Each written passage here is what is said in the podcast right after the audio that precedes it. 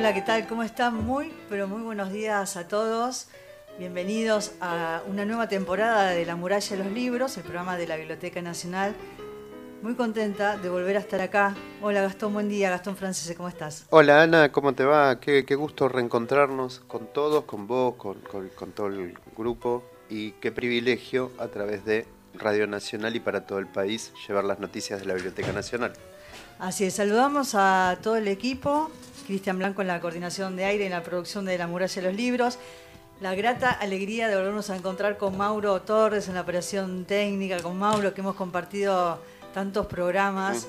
Y le damos la bienvenida a Pablo Navarro, que nos va a acompañar en la locución. Hola Pablo, buen día. Buen día, Ana. ¿Qué tal, Gastón? ¿Cómo están ustedes? Buen día. Bienvenido. Bienvenidos entre todos, entre todos a todos. Bueno, eh, yo le, le, quiero agradecer, antes de comenzar con, con las primeras informaciones y noticias de la biblioteca, le quiero agradecer a Susana Soto, que es la directora de la Biblioteca Nacional, porque es una fiel oyente de Radio Nacional Clásica, ama la radio y cuando le contamos de la muralla de los libros, enseguida hizo las gestiones para que mm, volvamos a estar aquí en la radio y a Martín Jiménez de Radio Nacional, a Leandro eh, la, Cámara también de Radio Nacional y a toda la gente, ¿no? a todo el equipo de la radio, de la Biblioteca Nacional que eh, colaboraron y nos ayudan también para poder hacer el programa. Mucha gente detrás. mucha gente.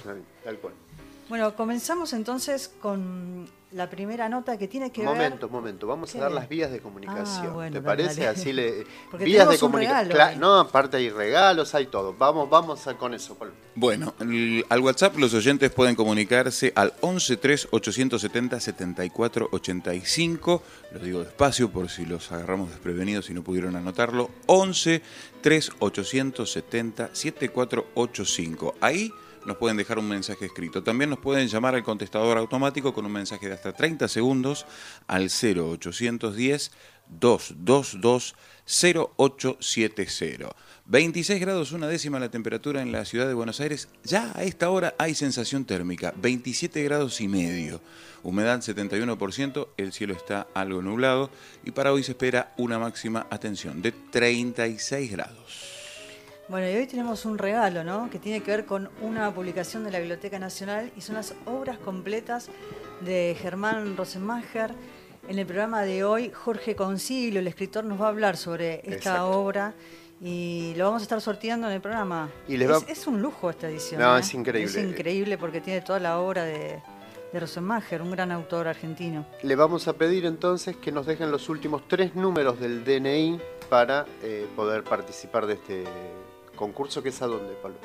Recuerden al WhatsApp 11 3 870 7485 y al contestador 0810 2220870. Tres últimos números del DNI y su nombre.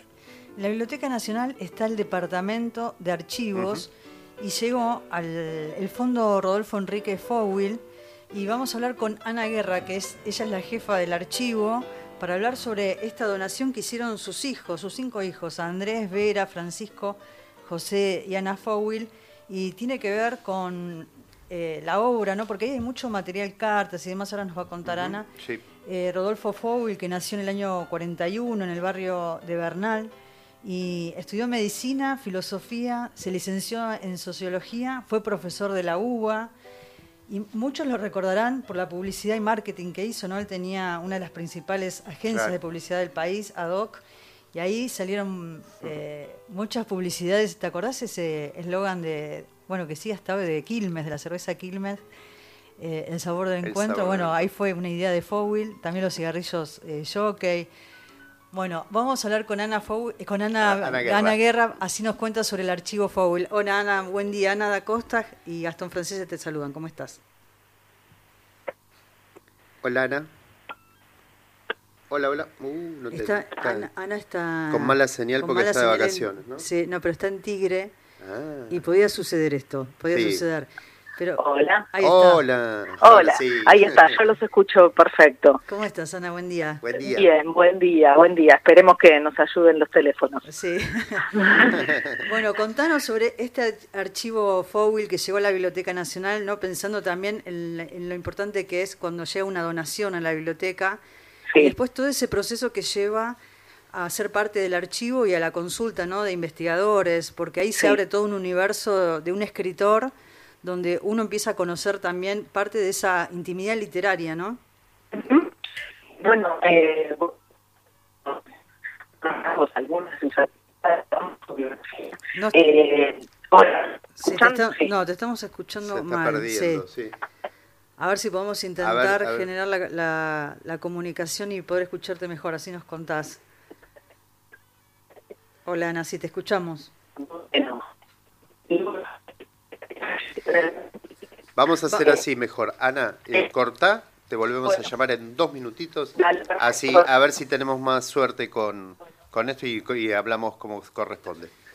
Bueno, y les decía que el archivo, ¿no? La importancia también de las donaciones cuando Mira, justo ayer estuve en el programa de Mariano del Mazo que, me invitó para hablar de la muralla de los libros y, él, y con él hablábamos un poco ¿no? de eso, de los archivos y de las donaciones cuando llegan a la Biblioteca Nacional y hablábamos del archivo, de la, no del archivo, de la donación de la biblioteca de um, Bioy Casares. Y, y, la importancia que tiene, y siempre decimos eso, de que estos materiales se conserven en la Biblioteca Nacional, porque es para todos. Eh, muchos escritores, hay, hay muchos casos que la mayoría de sus, de, sus eh, valiosas pertenencias están en otras universidades, están en, otros países, y es una pena. Sí, bueno, en el caso de Bioy Casares, ahí confluyen varias bibliotecas, ¿no? Porque eran los libros que Borges llevaba a la casa de Bioy Casares, que terminaron formando ahí un espacio dentro de esa biblioteca, y también Silvino Campo. Claro la mujer de Adolfo Bioy Casares, y su hermana, Victoria Campo. Así que mira todas las bibliotecas que, que como una especie de río, ¿no? confluían ahí. Y gracias al aporte de privados también se pudo comprar esa, esa biblioteca y hoy forma parte del acervo de la Biblioteca Nacional y del Centro de Estudios Borgianos.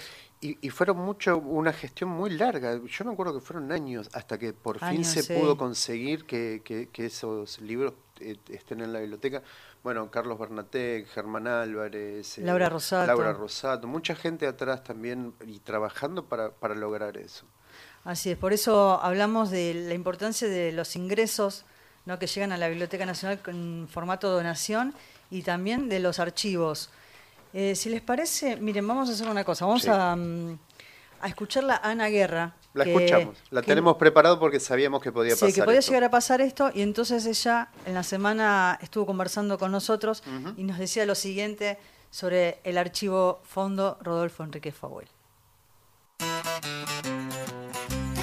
En la Biblioteca Nacional Mariano Moreno que contamos y trabajamos también con archivos personales de escritores, de editores, de intelectuales, de militantes políticos de Argentina del siglo XX, de distintos estudiosos de distintas ramas en el país. Se encuentra el archivo de Rodolfo Enrique Fowil, reconocidísimo escritor, quien falleció en el año 2010, y gracias a sus hijos, Ver, Andrés, Francisco, José y Ana, que muy generosamente cuidaron la documentación y la donaron a la biblioteca en junio del año 2022. Es por eso que la resguardamos y con un impresionante trabajo en el Departamento de Archivos de la Biblioteca, en octubre del año 2023 se abrió a consulta pública. Esto significa que desde que se recibe se hace todo un trabajo de, de, chequeo de la descripción con la que se había recibido, de algunas tareas de conservación que faltaban, se hace una descripción general de todo el archivo y de cada una de sus partes para poder contarle al público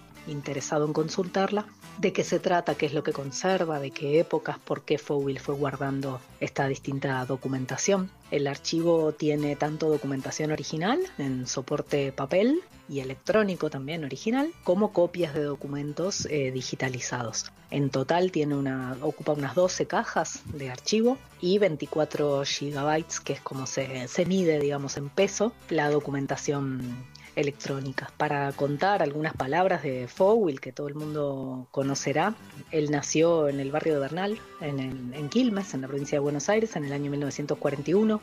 Entre otras cosas, estudió medicina, filosofía, hasta que se graduó de sociólogo en el año 1964 Fue profesor de la UBA, gran escritor por supuesto, ahora vamos a nombrar algunos de sus, de sus libros más conocidos, pero también trabajó en publicidad y en marketing, fue dueño de, la empresa ADOC y de la consultora Facta.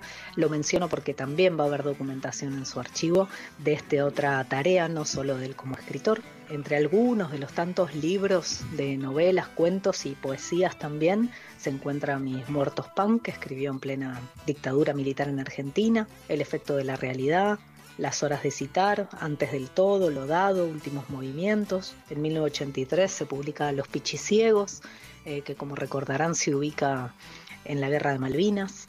Eh, Pájaros en la cabeza, una pálida historia de amor y Vivir afuera, eh, en torno a la cual recibió varios premios. También fue columnista de opinión en distintas publicaciones a lo largo de las décadas, escribió en Vigencia, en Primera Plana, en El Observador, en El Porteño. También participó de la, de la formación y del comité editorial de, Tierra Baldía, eh, que publicó a otros grandes escritores del, del, país, con los cuales en el archivo también se conserva gran cantidad de correspondencia, que ahora les voy a contar. Eh, por ejemplo, Osvaldo Lamborghini, Leónidas Lamborghini, Néstor Perlonger y Alberto Laiseca.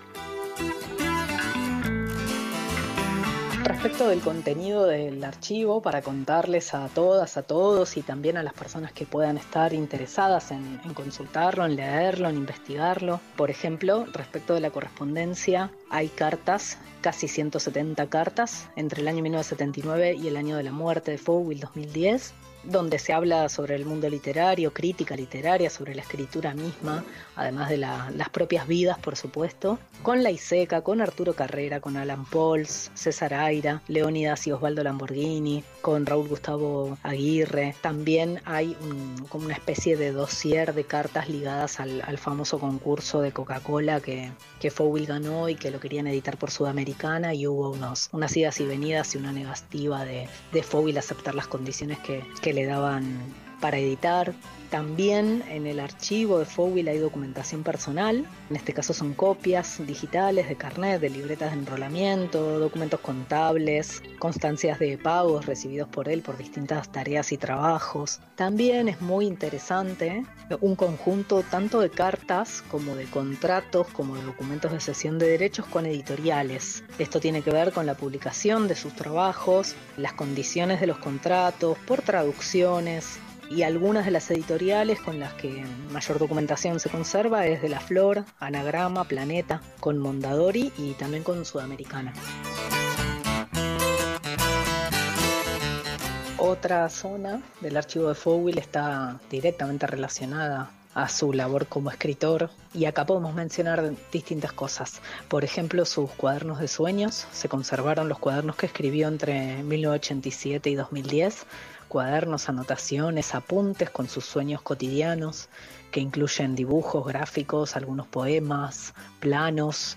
Eh, y junto con este material hay una versión corregida por él de lo que finalmente se publicó como la gran ventana de los sueños, que recogen parte de todo este trabajo de escritura suyo.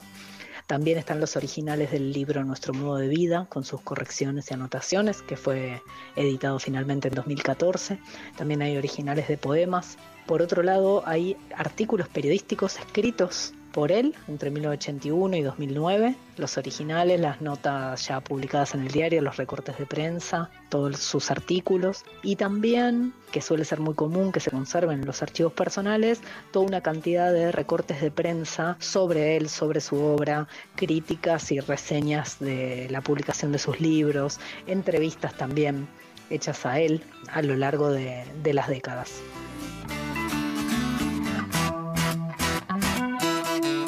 Por último, también podemos mencionar una cantidad importante en el archivo de documentos audiovisuales que tienen entrevistas a Fowell, programas de radio en los que participó, algunos documentales en los que aparece. También hay documentación ligada al grupo de artistas mondongos que hicieron un, retrato de Fowell, del que era muy amigos. Hay folletos y catálogos también de, de exposiciones en los que él colaboró. Y también hay otro tipo de materiales y documentos y borradores de congresos y de encuentros, tanto de sociología en el año 1980 y en esa década, como también otros encuentros ligados a la comunicación, a festivales de literatura, encuentros de lecturas de, o discusión sobre poesía, y esto tanto en el país, en Argentina, como en España, en Chile, en Alemania, también en Montevideo o en París, con participaciones de FOU.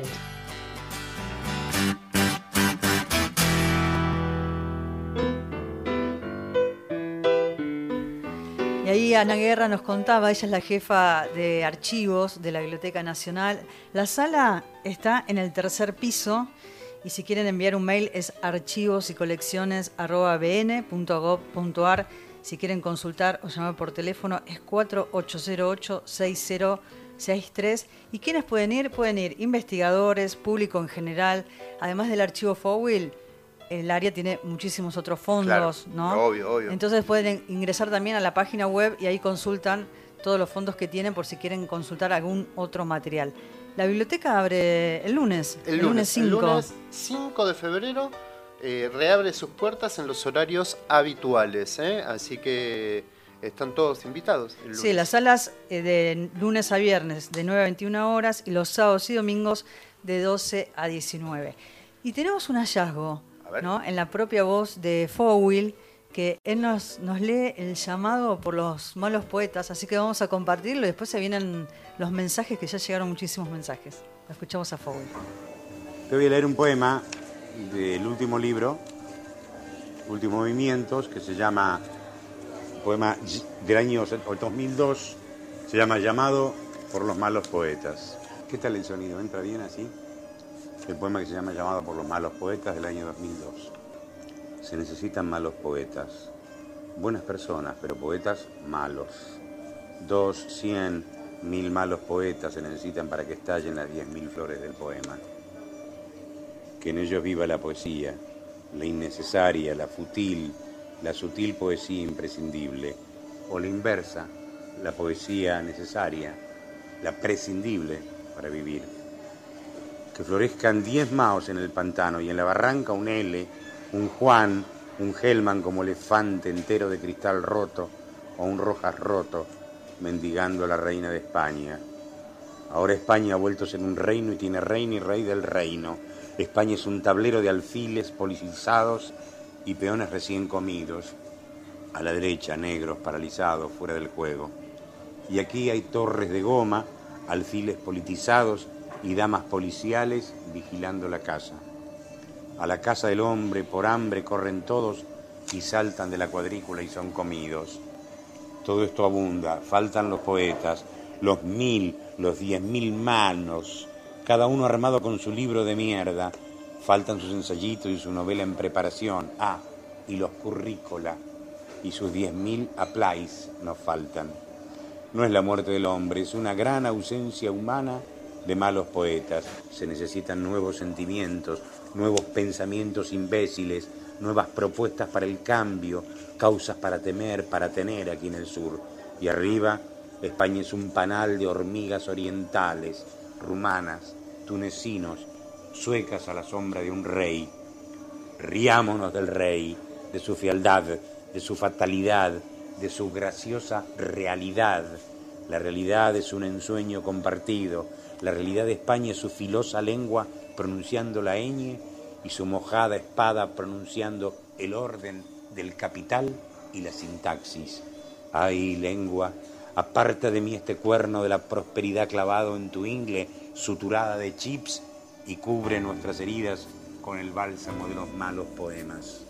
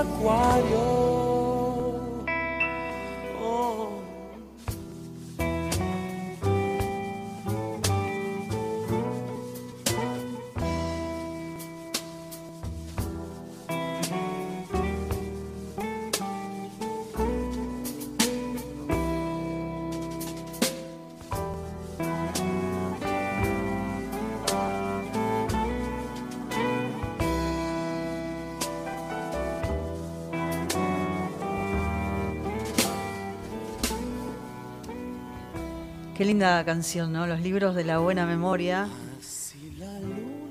eh, cantado por Cerati, de Spinetta. Preciosa. Mauro Torres es fanático Sí. de, de Spinetta. La, la, la. la, la, la, tiene la radio. Qué lindo escuchar a la voz de Fowell, ¿no? Porque nos acerca también mucho a, a los autores, de saber de quién estamos hablando, de pensar en esta sala, en este archivo, donde se, está abierto ya la consulta, donde ha tenido mucha repercusión y un autor tan contemporáneo, ¿no? Como Fowell. Les su- recordamos que la biblioteca el, lunes 5 de febrero reabre, ¿no, Ana? Así es. Y la sala de archivos está abierta de lunes a viernes de 10 a 17 horas y los sábados de 12 a 18. Vamos con los mensajes. Han llegado muchos mensajes a través del WhatsApp al 11 3 870 74 85. Buen día, hermosa propuesta. Mi DNI 767 Alicia. Muchas gracias, Alicia. Quiero participar. Mi DNI 337 Nacho de Plotier. Les pedimos a los oyentes que también nos cuenten en dónde Sí. están, qué están haciendo, si, si, si están llegando tal vez de trabajar a la noche o de una larga noche. O se despiertan y están ahí con el mate Están o con un cafecito. Yo extraño el cafecito, está todo cerrado hasta ahora Todo por acá. cerrado por acá. Es, es un poco así el microcentro. Y la también, próxima me lo traigo. Claro. ¿Qué es lo que están viendo? ¿Cuál es el paisaje que tienen? Porque pueden estar de norte a sur, de este a oeste, en cualquier paraje, en cualquier lugar. Nos interesa saber en dónde están y qué están haciendo. Tengan muy buen día y venturoso comienzo. Rodolfo desde Rosario y deja sus últimos tres del DNI. 536. Hola, buen día. Participo por el sorteo del libro Juan Carlos Solea de San Luis. 490, sus últimos tres números mm, de documento. Buen día, querida gente de la muralla y los libros. Qué alegría tan grande encontrarlos nuevamente en las mañanas de Nacional en tiempos como este que estamos viviendo. Ustedes son un soplo de esperanza. Fuerte abrazo. Pura vida, Lili de los Reartes. Gracias. El día, Besos, Lili. el día que aprendas a leer, serás libre para siempre. Lili no deja su DNI, así que la invitamos a que lo haga si quiere participar por el sorteo del libro. Buen día, Ana, Gastón, Pablo, Cristian y equipo. Qué bueno que hay nueva temporada ya. Lo mejor para ustedes, Ángel, desde el Nogalito, departamento de Lules, en Tucumán. Qué lindo. Ah, qué lindo, Tucumán. Beso grande. Viste que uno Gracias. viaja, ¿eh? Que Sí, también con los oyentes conocí. pensándolos. Ana Gastón y equipo de La Muralla y los Libros, muy buen día y regreso. Una alegría volver a tenerlos en mi casa a través del éter, de la Radio Nacional. Los había perdido cuando cambiaron de día y horario. Sí, siempre cambiamos de día y ahora nos tienen que estar buscando. Somos errantes con Ana. Comienzo el día con una verdadera alegría. Gracias por todo lo que nos brindan a los oyentes de toda la patria. Abrazo grande. Si me dejan y puedo, participo del sorteo. ¿Cómo no? Sí. Obvio. la importante obra DNI, bueno, lo deja entero, pero nosotros necesitamos los últimos tres nomás. 101, Gregorio. Más mensajes que eh, han llegado, también Elsa de Córdoba, interesantísimo programa, La Muralla, participo por el eh, semejante obra, el libro, Elsa deja sus tres últimos del DNI, por favor no nos abandonen, dice, besos. Bueno, besos para todos los oyentes, gracias porque forman parte de, de la familia de la Muralla de los Libros, todos los oyentes. Y les digo que esta obra que estamos regalando hoy, sorteando entre todos los oyentes, son las obras completas de Germán Rosenmacher, de la colección Jorge Álvarez. Tienen 928 páginas, forma parte del catálogo editorial de la Biblioteca Nacional y tiene los cuentos completos, las obras de teatro, guiones para televisión, los escritos para prensa, misceláneas. Me interesa pensar en estos autores que la biblioteca rescata, que están fuera de catálogo de muchas otras cual, editoriales, ¿no? que se puede comprar en cualquiera de las librerías, además está en la librería de la Biblioteca Nacional y bueno, y pueden llamar también para consultar. Ana, eh, eh, corregime si me equivoco. eh, ¿Vos no le hiciste una entrevista a Jorge Álvarez? Le hicimos. Cuando, le cuando hicimos, ¿te acordás sí. que eh, había, de la mano de Horacio González, él de alguna manera vuelve a tener un poco de... de- de- de- Bueno, justamente fue ahí en ese momento donde se piensa en reeditar algunos de los libros que formaron parte de la colección Eh, Jorge ah, Álvarez. sí. Pensé que muchos de los escritores de Sí, tremendo. editaron por primera vez No. Zaira en la colección Sí, Jorge Álvarez, ¿no? Una, una editorial emblemática de nuestro Y, y país. suerte, de alguna manera, eh, estaba como medio olvidado en este sentido, estaba como corrido. De hecho, es, ese gesto que tiene Horacio González de, de reincorporar, de, de- de traerlo, cobijarlo, fue alguna muy buena acción. me acuerdo que un día eh, estaba pautado para venir acá a, a Radio Nacional, lo, lo íbamos a entrevistar para Mm. hablar justamente de la colección Jorge Álvarez en la biblioteca. Y lo fueron a buscar, la productora del programa lo fue a buscar y no lo encontraban. Dice, no, está en tal lugar, en tal bar, vayan a buscarlo. Y de ahí se vino para la radio y nos habló justamente de, este, de esta etapa ¿no? de Jorge Álvarez que había estado tantos años viviendo en España, en Brasil Total. Y mm, se reincorpora a la Biblioteca Nacional para repensar aquellos libros que se habían editado en la editorial Álvarez y se- la Biblioteca Nacional cobija a estos autores con estas ediciones, ¿no? Total, de lujo realmente. Muchísimo interés por los oyentes también. No, es que es ¿eh? impresionante aparte la obra. ¿eh? Tenemos que vender el libro. tenemos- Eh. No, Para- en épocas que están tan caros los libros, Obvio. digo, los precios del- de los libros en la Biblioteca Nacional son accesibles y realmente por eso les digo, ingresen a la página web y consulten el catálogo. Mario Antonio, por ejemplo, que también deja sus últimos tres del DNI, dice, quiero donar la obra de Germán a la Biblioteca Popular Luis José de Tejada, Mm, de Argüello, Córdoba, por ejemplo. Buenos días, Muralla y los libros. Qué alegría estén al aire nuevamente. Ana Gastón, Cristian, una caricia al alma. Los momentos de nuestro país, éxitos y mucha garra mm, desde Campo de Anta, provincia de Salta. Eh, más mensajes que han llegado. Saludos desde Viedma. Buenos días, Ana y Germán. Bienvenida a edición 2024 de La Muralla y los Libros. Eh, los esperaba desde ayer cuando escuché Flores Negras, que hoy iban a estar aquí. Aprovecho para participar del sorteo. Abrazo Javier de Viedma, Río Negro. Eh, buen día. Ana, Gastón y equipo, qué bueno escucharlos nuevamente, temprano un sábado de vacaciones, pero siempre es un gusto con ustedes. Qué bueno el audio de Fogwill. Tenía pendiente visitar ese archivo. Gracias por recordármelo, gracias por volver. Eh, aguante BNNMM y ra- la radio pública. Quiero participar del sorteo. Soy Eugenia de Temperley, también deja sus eh, tres últimos del DNI. Estoy mateando, soy escritor eh, Nobel, ya edité mi primer mi libro, se Qué llama bueno, felicitaciones. La cumbre de la Concagua y para editar tengo tres novelas más. Abrazos y me gusta el programa. Está mateando Nacho de Plotier, quien antes eh, nos había mandado sus últimos tres del DNI. Le habíamos pedido que nos cuente qué es lo que estaba haciendo. Jorge Domínguez, 554, quiero participar por el sorteo del libro.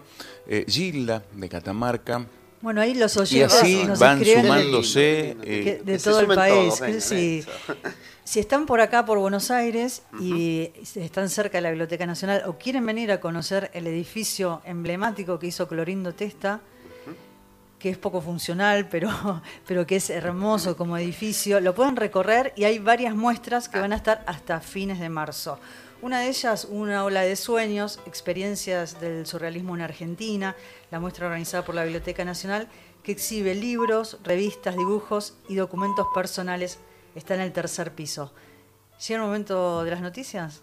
Vamos a las noticias. Ah, ¿no hay noticias? No, ah, no, entonces no, sigo a- porque escuché el toque. Bueno, No, no, no. entonces les cuento. Esta muestra que eh, hay documentos personales de poetas, de artistas que recorren la trayectoria del surrealismo en nuestro país, se puede visitar hasta el 31 de marzo, les decía, de lunes a viernes de 9 a 21 horas y los sábados y domingos de 12 a 19. ¿Dónde está? En la sala Juan L. Ortiz, en el tercer piso, todas las eh, exposiciones con entrada libre y gratuita. Y también yo tengo Tango que fuiste y serás, que es una también otra exposición organizada por la Biblioteca Nacional y que intenta dar cuenta de la inmensa variedad de modos en que la cultura argentina ha tratado de reformular preguntas en torno al tango y su vínculo con la argentinidad. Tango que fuiste y serás se puede visitar hasta el 31 de marzo, de lunes a viernes de 9 a 21 y sábados y domingos de 12 a 19 en la sala Leopoldo Marechal de la Biblioteca Nacional. Nada se pierde, dibujantes de humor, es la exposición que presenta obras originales de 30 autores icónicos como Cassioli, Izquierdo Brown, Fontana Rosa, Rep, Tabaré, Escafati. ¿De qué estoy hablando? De la muestra que organiza el Centro de Historieta y Humor Gráfico Argentinos de la Biblioteca Nacional, que exhibe una selección de obras que describen los años de apogeo de la revista Humor. Recordemos que la revista Humor fue eh, esa revista que estuvo entre el periodo 1980 y 1985, en la época que se vendían cualquier cantidad de Sí, sí. ejemplares, ¿no? que muchos iban ahí a los puestos de diarios Sí. a buscar la revista, el número nuevo. Tenemos una promo. Tenemos la- una promo que de la muestra. la hace José María Gutiérrez, que él es el director del Centro de Historieta. Lo escuchamos.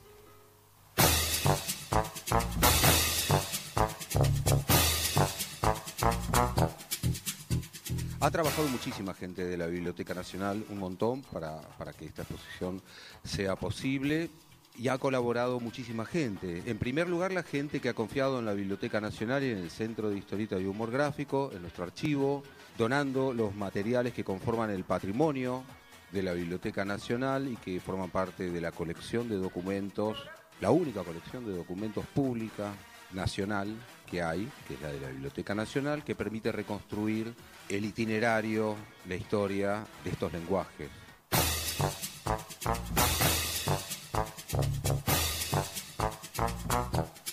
La muestra de humor hace años que estaba en proyecto para nosotros, por distintos motivos se fue, fue, fue- difícil hacerla, fue imposible convencer a distintas gestiones para que apoyaran su realización. La verdad es que resultaba bastante incomprensible eso, el por qué.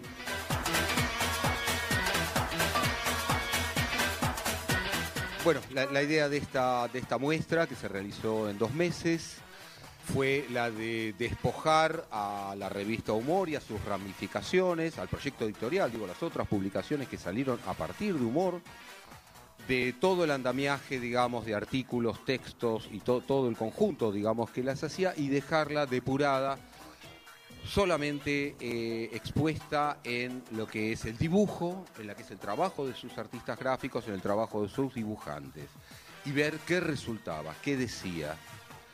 Una vez que le sacábamos los artículos de opinión, qué opiniones quedaban, por ejemplo, ¿no? Porque los dibujos y estos dibujos dicen, cuentan cosas que nos contaban. Y el resultado, no sé si coinciden conmigo, es de una potencia y de una actualidad y de una vigencia impactante, tremenda. Eh, eso es lo que yo siento, por lo menos. Recogimos testimonios de estos dibujantes, de varios de los dibujantes, y todos dicen que fue un potrero, dicen algunos, otros dicen que fue una academia, ¿no? La redacción, la editorial fue una academia donde se formaron, donde aprendieron, donde crecieron, donde pudieron expresarse. Pero para los lectores también fue un lugar de aprendizaje. O sea, aprendimos cosas de la revista Humor, los que solo fuimos lectores.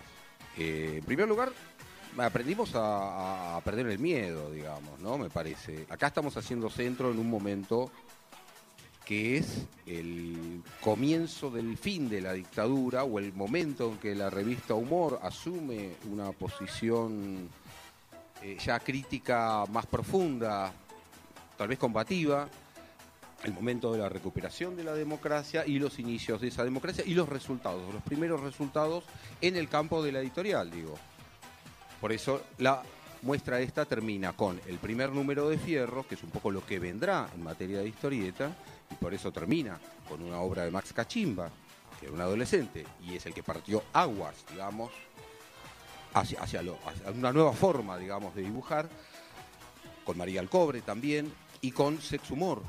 Sex Humor es un resultado, digamos, de esa recuperación democrática. Sex Humor no hubiera salido nunca, digamos, en tiempos de la dictadura. Si bien había habido ya publicaciones de la Urraca, antes de Humor ya había sacado un suplemento, ¿no? De, Sex Humor, decía también, de,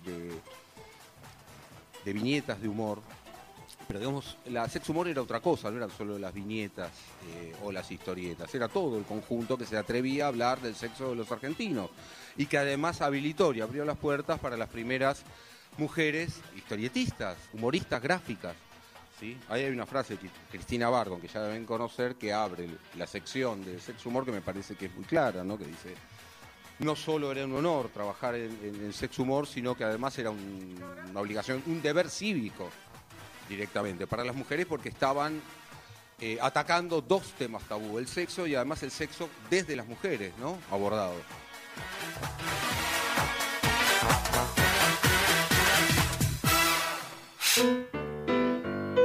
José María Gutiérrez nos contaba sobre la revista Humor, esta exposición que está en el Centro de Historieta y Humor Gráfico Argentinos de la Biblioteca Nacional. Llegás ahí por Agüero, entrás, está el invernadero, Claro. el, el bar, El bar. el bar ahí de gin y tapas, por si quieres ir a la tardecita. Y ¿Y el detrás está el, el. Centro de Historieta y José María hablaba recién de la camada, de la primera camada de humoristas de las mujeres, ¿no?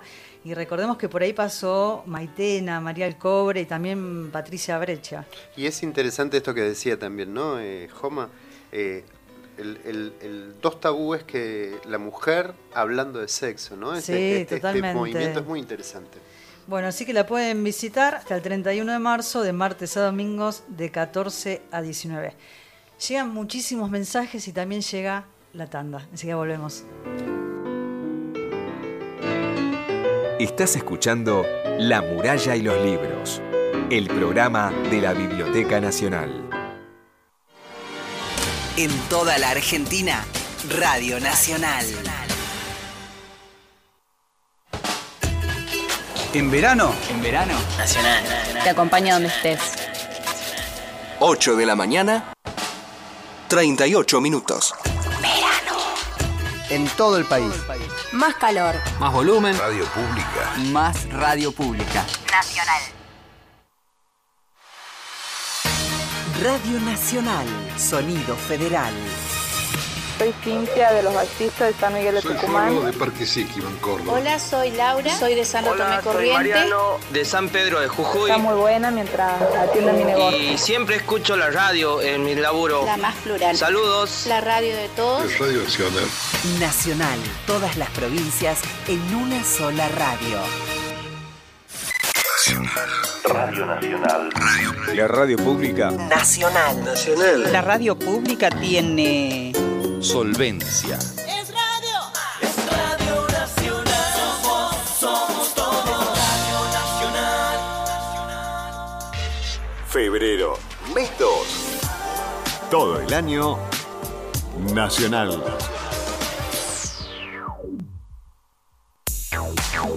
Continuamos en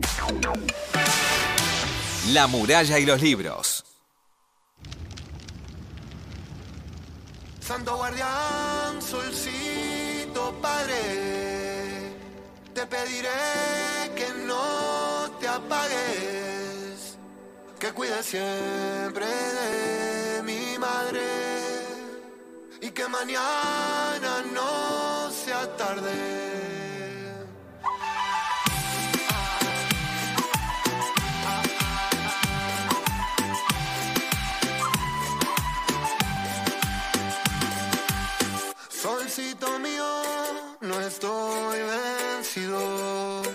Aunque me duela y estoy herido.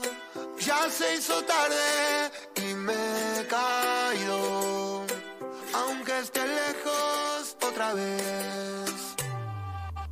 Cómo me cuesta haber habido,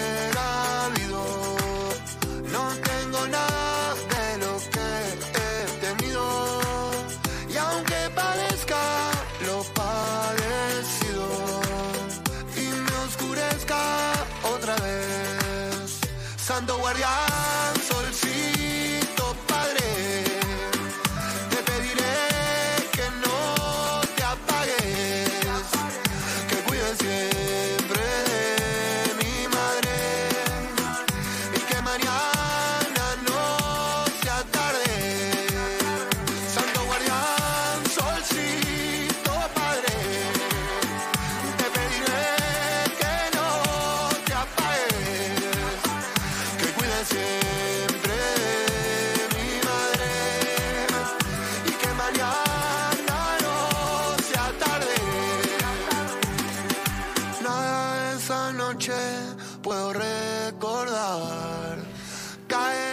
Oración al Sol. Escuchamos en Radio Nacional, la radio pública y Chano.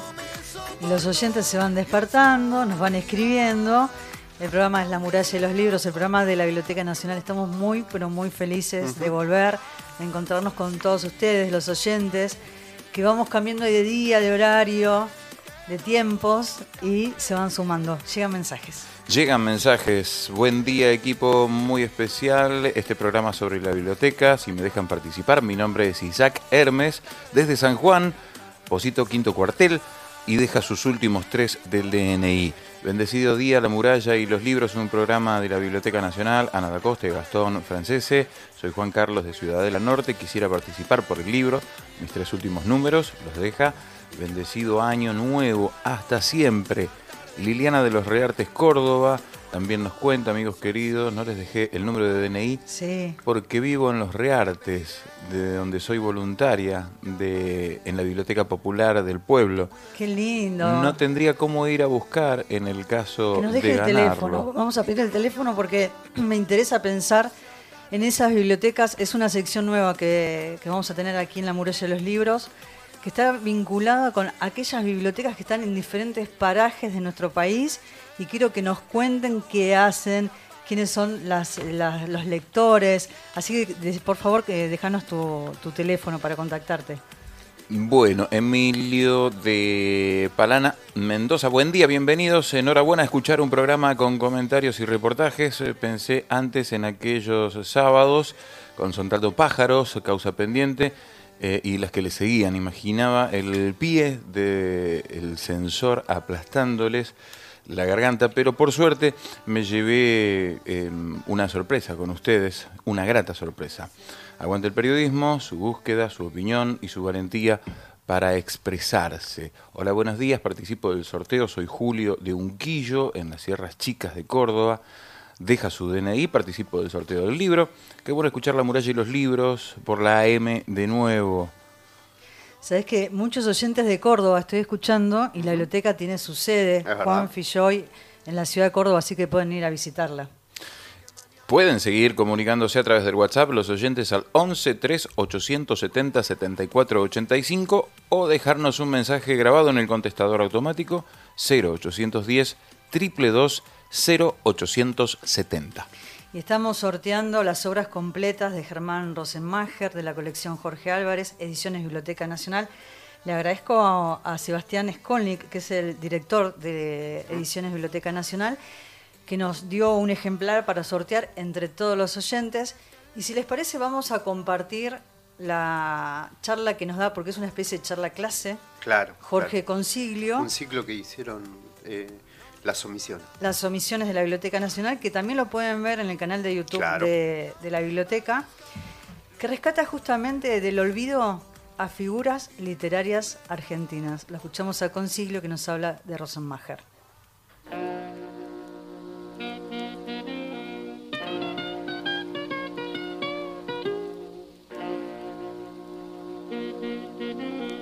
Diferentes modos, el sistema literario argentino ha sometido a la omisión autores y obras que en su momento tuvieran relevancia, lectores y espacios de opinión de los cuales fueron paulatina o abruptamente excluidos. Las omisiones.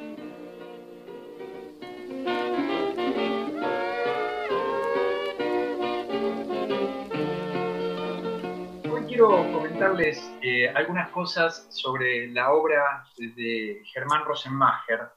Rosenmacher tiene una obra de ficción muy corta, de hecho murió trágicamente a los 35 años, tiene dos libros. Uno es Cabecita Negra y otro del 62, Cabecita Negra, y otro es Los Ojos del Tigre, que es de 1967. Sin embargo, Rosenmacher también escribió teatro, que también es, es conocido, escribió una obra que se llama El Avión Negro, en colaboración con Cosa, con Snick y Somigliana, y una, una obra muy linda que se llama Requiem para una noche de viernes, e incluso adaptó El Lazarillo de Tormes. Y lo que es bastante menos conocido de Germán Rosenmacher, por lo menos yo no, no, no tenía ninguna referencia, es la, la obra ensayística de Rosenmacher, podríamos llamarla, la obra para prensa, que en este libro está completa. Rosenmacher pertenece a la generación del 60, junto con otros autores como Constantini, este, Miguel Briante, Daniel Moyano, Juan José Hernández. Y lo que caracteriza a la generación del 60 es esta cuestión del realismo. Están dentro del realismo, pero el realismo está extremado, es decir, lleva a los márgenes, llevan a los márgenes al, realismo. Hay una especie de contrapunto constante en la generación del 60 entre el realismo y la vanguardia, ¿no? O sea, la, la tensión tiene que ver con esta cuestión de la escritura mimética y la, escritura experimental. Es decir, se, se, escapan de ese realismo costumbrismo a través de, ciertas, de ciertos artilugios, de ciertas estrategias. En el caso de Rosenmacher, hay un uso muy particular del fluir de la conciencia. Hay también un uso muy, muy interesante del discurso indirecto libre, pero me parece que lo que condensa, digamos, lo que, lo que caracteriza la prosa de, de Rosenmacher tiene que ver con esta construcción poética que hace a partir de estos recursos que acabo de nombrar, ¿no? O sea, hay una articulación sintáctica muy particular a partir de estos recursos, ¿no? Es interesante ver también que la estructura del relato, la estructura de los relatos de Rosenmacher también escapan, digamos, o, o hacen que producen una fractura en ese realismo clásico uno de los, de los tópicos fuertes de la obra de Rosenmacher tiene que ver con cómo narrar el peronismo, cómo narro el peronismo. Lo interesante de la obra del autor que nos ocupa es que lo narra como una materia contradictoria, ¿no? el peronismo como un objeto complejo que exige, que exige en, en el relato una mirada crítica, una mirada lúcida. Eso por una parte, y está muy presente en la obra de Rosenmacher. Por otra parte, algo que tampoco podemos dejar de ver tiene que ver con esta cuestión del judaísmo. No solo le da una dimensión simbólica y, metafísica eh, a su ficción, sino que además de eso, o sea, desde mi punto de vista, eh, lo pone en una, en una instancia existencial a sus relatos que, es altamente interesante. Otra cuestión que se tematiza en, en la ficción de Rosenmacher es esta tensión que se da entre la vida burguesa y la acción revolucionaria. Muchos relatos que recuerdo, o sea, narran el enfrentamiento contra el enemigo policial o, el enemigo militar, pero al mismo tiempo también se habla sobre la guerrilla, la revolución, pero como una cuestión no cerrada, igual que lo que hablábamos recién acerca del peronismo, sino como una, como una cuestión a resolver, como una cuestión con, con muchas puntas abiertas. Hay una, una última línea dentro, un, último tópico dentro de, lo que escribió, que tiene que ver con narrar la realidad de los pequeños pueblos, este, incluso lo, cotidiano dentro de los pequeños pueblos, ¿no? la realidad de una familia, por dentro de los pequeños pueblos. La ficción se desarrolla eh, en, este sentido, por lo general, en pueblos del noroeste argentino. La familia sirve para narrar lo sociopolítico que la rodea, que lo ¿no? O sea, siempre hay una dialéctica constante entre lo social, lo político y el sujeto. Eso es absolutamente interesante y creo que también es absolutamente personal, digamos que vuelve la ficción de Rosenmacher personal. Quería leerles un fragmento de un cuento de Rosenmacher está incluido en el libro Cabecita Negra. Voy a leer el comienzo de este cuento, se llama Los pájaros salvajes, y se corresponde con esta, estos, esta última línea que, que les marqué. Les voy a leer cuatro párrafos. Los pájaros salvajes. Leva- Levantó despacio la cabeza entre las salvajes hojas verdes y húmedas y goteantes, y así, de rodillas, sus alucinados ojos violáceos y su cabello rubio y despeinado apenas se vieron entre las hojas del tabacal, que eran más altas que ella. Empinándose, miró hacia atrás y hacia adelante por sobre las hojas, apretando la muñeca mientras la leve lluvia caía y caía desde el bajo cielo gris y mojaba despacio, y allí estaba solamente papá, en la puerta de casa, papá, que lloraba tocando la guitarra, y muy lejos se oían pasar los camiones, fuera del valle, allí en las montañas, por los caminos abiertos en el monte, hacia el norte, hacia Bolivia. Loros salvajes chillaban en la lluvia, muy lejos, y ella se paró y era tan chiquita que las hojas goteantes casi la cubrían, y chilló como un loro salvaje, y papá tocaba la guitarra. Tengo hambre, dijo algo dentro de ella, y entonces agarró el gran cuchillo y la sandía que papá había robado para ella, y cortó un gran pedazo y hundió la carita rubia en la sandía que chorreaba sobre la remendada campera de lana que, aunque era verano, mamá le había dejado antes de irse. Entonces papá dijo, vamos. En la invisible firmeza del viento, agitando las hojas húmedas, mientras, tomándola de la mano, una pequeña mano rubia dentro de la grande y huesuda y sucia mano oscura, casi negra de papá, los dos bajaron por el medio del río, casi seco, mojándose apenas los dedos de los pies en el agua que bajaba raleando entre las piedras. En este texto se narra una escena en un pequeño pueblo de Salta donde un padre y una hija caminan hacia una ruta luego de que el padre hizo una changa. Dos ingredientes que quiero dejar en claro tienen que ver con esta polisíndeton, esta repetición de la Y que ustedes habrán notado, y una repetición casi machacona de la palabra papá, que lo que hacen es producir un ritmo, un ritmo muy particular dentro de esta ficción. Un ritmo muy particular, un tono, generan un tono muy particular. Y ese tono envolvente contribuye a la proliferación de sentidos dentro de este texto. Así que muchísimas gracias a leer a Germán Rosenmacher.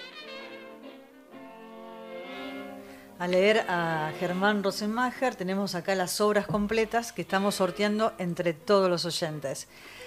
Y se viene una nueva sección. Así es, nos vamos a animar. La, re- la repensamos, en Sí, realidad. pero, pero sobre todo para darle espacio a, una, a, a un- a algo que realmente disfrutamos mucho, que es la poesía. Que es la poesía y la presentamos de esta manera. Poesía en vivo.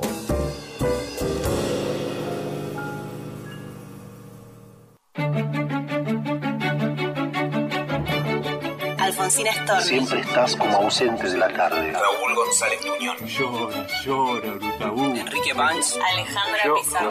Hilario Casude. He soñado que tu dama Juana está crecida con Horacio Castillo. Leopoldo Lugones. Vengan santos milagrosos. vengan todos en mi ayuda. Manuel Castilla. Paula Brecciaroli. Y poco a poco fue desenvolviéndose en la hebra fatal. Alfonso Sola González. Francisco López Merino. Como afirma el griego en el caratilo. Carlos Guido Un día estaré muerto. Será un día cualquiera. Rodolfo Godino. Juan Gelman. Arturo Carrera. Cecilia Romana. En Niterói hay una bandeja de metal. Amelia Villayer. Oliverio Girondo. Tengo la cabeza vendada. Permanezco en el pecho de la luz. José Hernández. Francisco Garamona. Olga Orozco. Cuerpo y mente ya lo saben, aunque yo no lo sé. Alberto Spumberg. Irene. Paisajes soñados se nutre tu sonrisa. Alejandro Nicotra. Jorge Luis Borges. Si fuesen uno, amor no existiría. Jacobo Regen. ¿Cuántos poetas que habitan nuestro país? Hoy Diana Velesi. Hola Diana, un placer enorme. Ana y Gastón te saludan. ¿Cómo estás? Buen día. Hola Ana, buen día. Qué alegría. Sí. Sí, te escuchamos bárbaro. Qué lindo estar que estés con nosotros. Hola Gastón. Sí, hola, ¿cómo te va, Diana? Qué gustazo. También para mí, querido. Estaba muy dormida en la mañana, pero ya me desperté. Bueno, Qué suerte. Sí, es, es muy temprano, pero es un, un placer hablar de, de poesía en cualquier momento, ¿no? Yo me acuerdo Héctor Janover, que fue director de la Biblioteca Nacional, y en su querida librería Sí, sí, claro. Norte siempre tenía ese espacio, me acuerdo, que siempre nos hablaba de la poesía, ¿no? Ajá, ajá. El querido Janover. Y, y ¿sabes Estoy buscando mi encendedor y no lo encuentro. Espera, acá está, acá está. ¿Lo encontraste? Bueno. ¿Tenés a mano ahí Sí. también algún libro tuyo? Sí, sí, tengo todo a mano. Mira, ¿sabes que pensamos? eh, a veces uno piensa en, en, algunos, en algunos temas y es difícil pensar en una definición, ¿no? Entonces, queremos jugar a, a pensar en una especie de ensayo, ¿no? Entre todos los poetas, para pensar en, en voz alta, ¿no? Desde la oralidad, ¿qué es la poesía, ¿no? ¿Qué es la poesía? Pensando en términos también pe- personales y de tu, de tu propia obra, ¿qué es para vos la poesía, Diana? Un misterio. Eso es para mí la poesía. Un misterio que se vuelve verbal de pronto, digamos. Y que nunca sabremos del todo qué es, además de que nunca sabremos del todo qué es el alma humana. En ese sentido te lo digo. Entonces, voy a estar tontita en las mañanas temprano, ¿eh? no se preocupe. Si el poema parte de una frase, se podría pensar que su estructura siempre se teje con otros. Por eso el autor que imagino no es un autor dominante, es uno más respondiendo en el concierto de esas subjetividades. Eso lo decís en La Piedra, es el poema. Ajá. Es muy lindo esta idea de, eh, de un diálogo, ¿no? Claro, bueno, los seres humanos somos un diálogo, muchas veces interrumpido, pero un diálogo al fin. Es así. Mira qué sabia que estuve ahí. Tengo más, ¿eh? Tengo más. Ajá. A ver, mira, te digo, simple es entonces complejo. Así son todos los misterios y como recién dijiste, la poesía lo es. Ajá. Qué bien, hacelo vos el ensayo. No lo escucho, ¿qué tal? ¿Ah? Me- gusta mucho el documental que habla sobre tu, tu vida, tu obra, y donde lees también El Jardín Secreto, que está completo, lo, se puede ver en, el, en, en YouTube. El- los directores son Cristian Constantini, Diego Panich y Claudia Prado. Y ahí nos acerca también a, a tu vida y a tu obra. Me encanta verte ahí en el campo leyendo, ¿no? que tiene que ver con tu pueblo, con Zavalla, porque también, digo, la construcción de ese misterio tiene que ver con, con la propia vida, ¿no? Sí, que es donde estoy ahora. Ahora les estoy hablando desde Zavalla. Ah, Pensé que estabas en Tigre, Diana. No, estoy acá en Zavalla. Todos los veranos los vengo a pasar aquí ahora. Antes los pasaba, pasaba todos los veranos en la isla y ahora todos los veranos aquí. Eh, pero sí, sí, yo también recuerdo con mucho cariño este documental, hecho muy amorosamente por estos amiguitos, Y ahí hay, como Diego, Claudia, etcétera. Sí, sí, hay un recorrido por el pueblo, por el cementerio, ¿no? También es como un, un recorrido por la propia vida, ¿no? Pienso también en, en aquellos temas que tienen que ver con tu obra, con ese paisaje, con los silencios. Sí, y eh, tenés razón, gracias por lo que estás diciendo. Diana, ¿qué, Me- qué me poemas? dejan sí. en un momento maravilloso, porque estoy entre la vigilia y el sueño. Así que puedo decir cualquier cosa.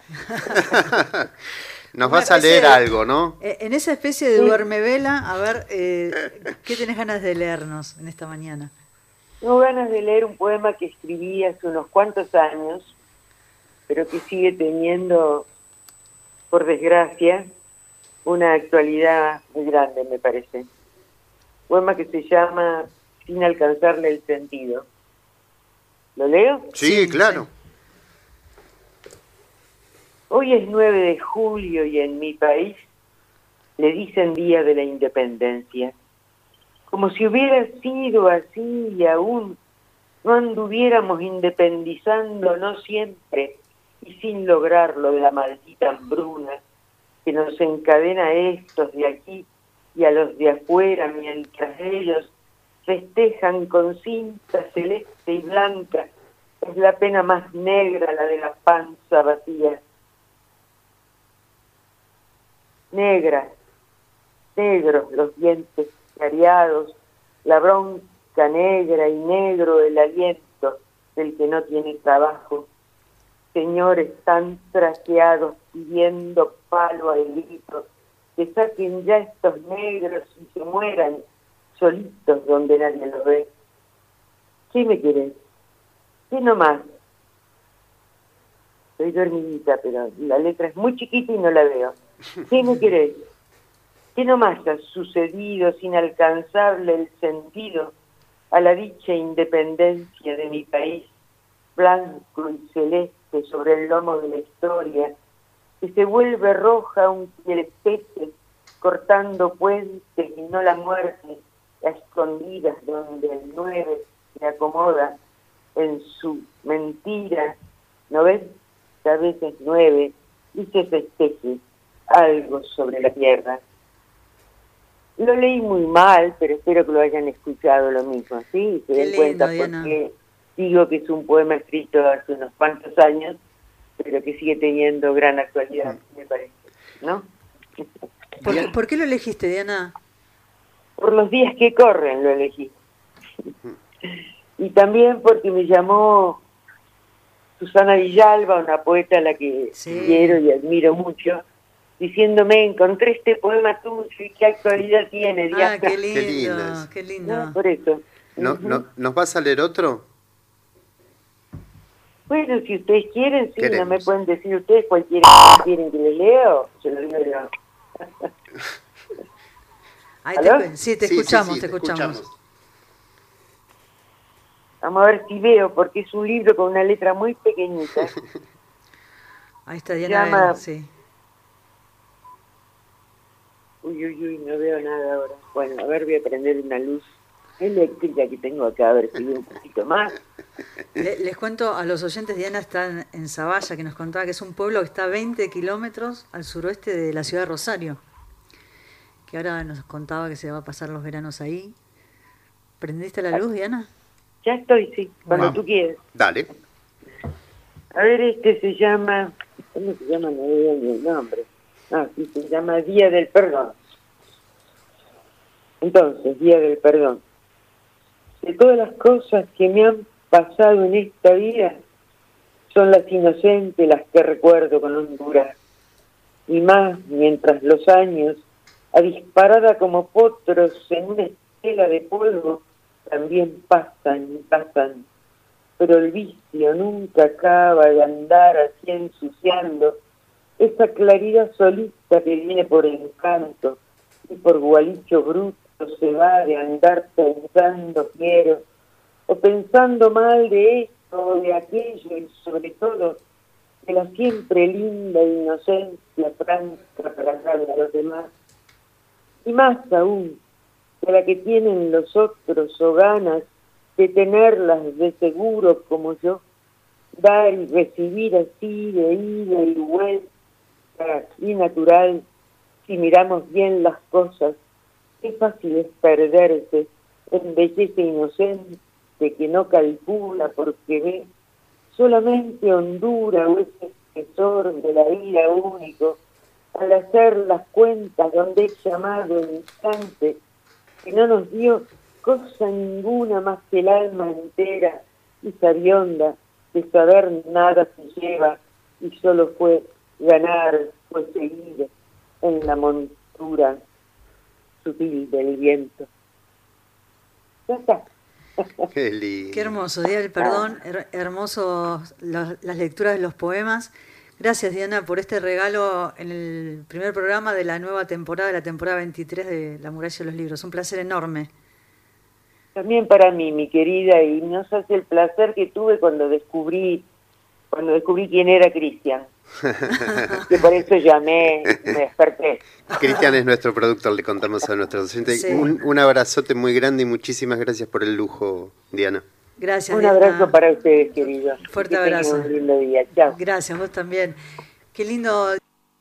Sí, pasó por la muralla de los libros con esta, en esta nueva sección de poesía viva. Vamos a la música y en un ratito vamos a hablar con Ivonne. Bordelba.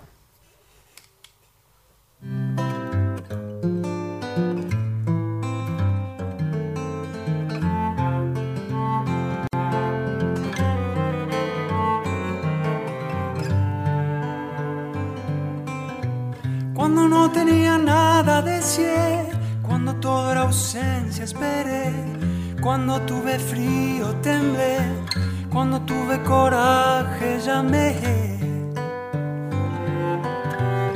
Cuando llegó carta la abrí, cuando escuché a Prince bailé, cuando el ojo brilló entendí, cuando me crecieron alas volé. Cuando me llamó allá fui, cuando me di cuenta estaba ahí, cuando te encontré me perdí, en cuanto te vi me enamoré. Amara Zaya soy Zaya, Zaya, Aingadha.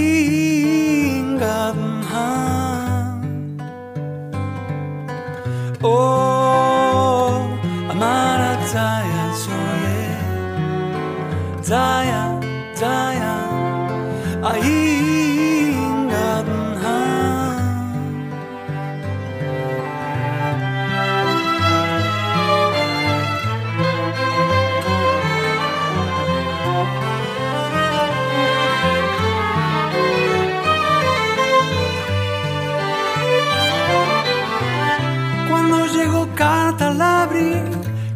cuando ya salí keita bailé, cuando el ojo brilló entendí, cuando me crecieron alas volé.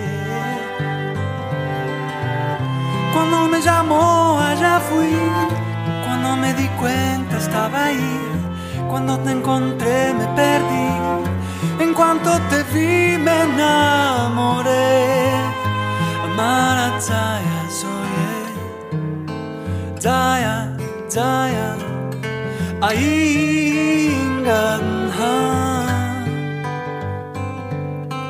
En La muralla y los libros, escuchamos a Pedro Aznar del álbum Mil Noches y un Instante a primera vista. Me encanta esta canción, es lindísima. tremendo. Es lindísima. Hay muchas versiones, ¿no? Cantadas, Sí. cantadas, eh, de, de este tema. Y vamos con una sección nueva. Estamos Otra haciendo nueva. la muralla de los libros. El lunes abre la Biblioteca Nacional. Vayan a estudiar ahí en la sala del quinto piso. Vayan a visitar, a recorrer las muestras. Vayan a saludar a Ana. No, porque no es necesario. Vamos con una sección nueva que tiene que ver con la lectura, ¿no? Y es una autora, un autor, un libro, y en este caso Agustina Basterrica, ¿no? Nos, nos va a guiar. Agustina Bastarriga, que nació en Buenos Aires en 1974, es licenciada en artes, ganó el premio, primer premio municipal de la ciudad de Buenos Aires, cuento inédito 2004-2005. ¿Recuerdan la novela Cadáver Cadáver, exquisito, exquisito? sí. Bueno, y esta y es amigo nuestro también. Y estuvo una palabrada. Así es. Una palabrada que lo pueden escuchar en el canal de YouTube de la Biblioteca Nacional. Vamos con la nueva sección Guía de Lecturas.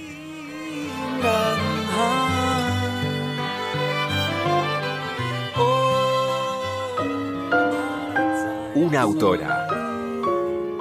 Un autor. Un libro. Los escritores nos arman una guía de lecturas en La muralla y los libros.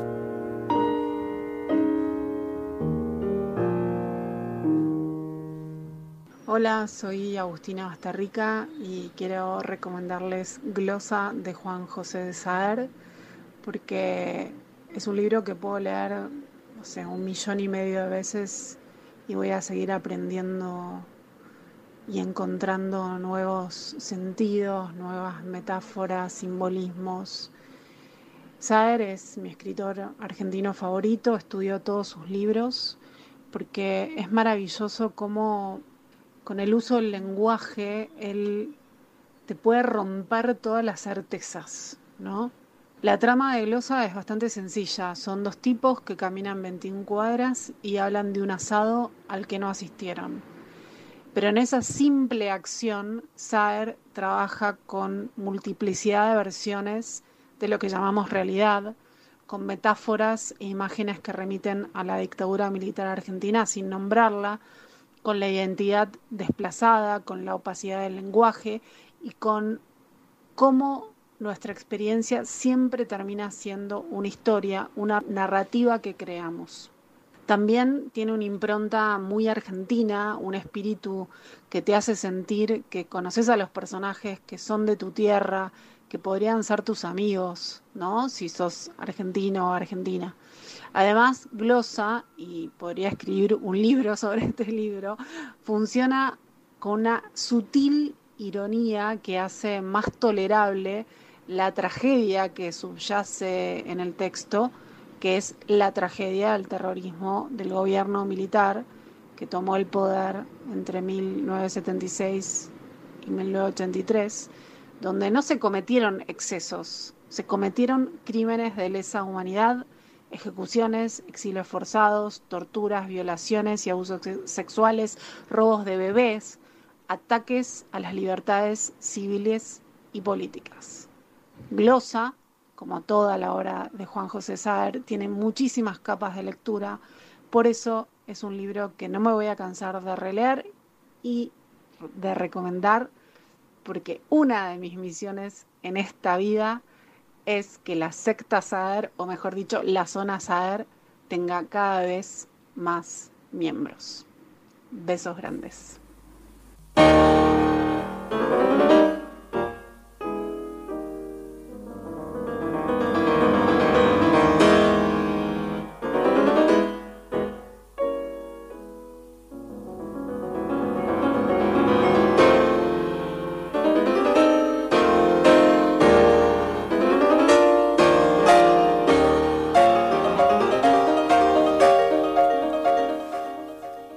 Pasó Agustina Basterrica con la guía de lecturas recomendándonos eh, Glosa de Juan José Saer.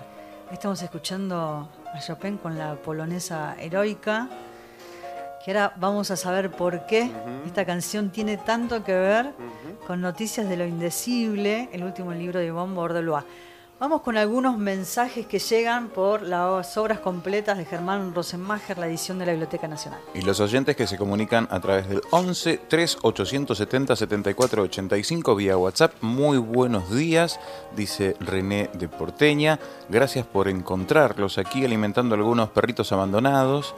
René Manuel de Porteña, provincia de Córdoba, pueblo ubicado en plena Pampa Gringa, vivo en extramuros del pueblo rodeado de campo, pájaros y plantas, mientras le llevo algunas semillas a los pajaritos, uno me grita bicho feo, bicho feo, y le respondo más feo eres tú.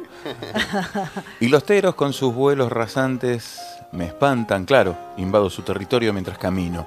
Deja su DNI y participa también por el libro. Más oyentes, Diego de Tigre, al despertar un bello día puedo ver el sol lleno de sueños y esperanzas como el perfume de las flores del campo y que florezcan en paz la fe y el amor como la luz que hace al día con Dios que nos da la vida al despertar. Diego el misionero desde Tigre, Buenos Aires. Radio Nacional, estoy escuchándolo desde Puerto Iguazú, escuchando el programa. Saludos y abrazos, dice Ángel. Buenos, Gracias. Buenos días, qué hermoso programa. Soy Mónica de Córdoba y participo por las obras de Rosenmacher. Un abrazo y deja Mónica sus últimos tres números del DNI. Bueno, todos participan hasta las 10 de la mañana, unos Sí. minutos antes vamos a sortear Antes. el libro. Claro. Y ahora sí, vamos a conversar con Ivonne Bordelois sobre noticias de lo indecible. Cristian tantas veces que la llamó porque es una de nuestras próximas apalabradas, ese ciclo que hacemos con Gastón eh, para Canal Encuentro, que es un ciclo de la Biblioteca Nacional, donde nuestras eh, escritoras argentinas contemporáneas hablan y hacen un recorrido por su propia obra. Ivonne, un placer enorme. Gastón Francés y Ana da Costa te saludan. ¿Cómo estás? Buenos días, muy bien, gracias, esperándolos, sí. Hola Ivonne. ¿Qué tal? ¿Cómo están? Qué Un alegría, gustazo, qué ¿eh? alegría hablar Por con fin vos. podemos co- encontrarnos, de- aunque sea de alguna manera virtual, si se quiere, porque iba a venir Ivonne a, a Palabradas y se nos, se nos complicó. Pero ya vas a estar. Sí, seguro que sí, seguro que sí.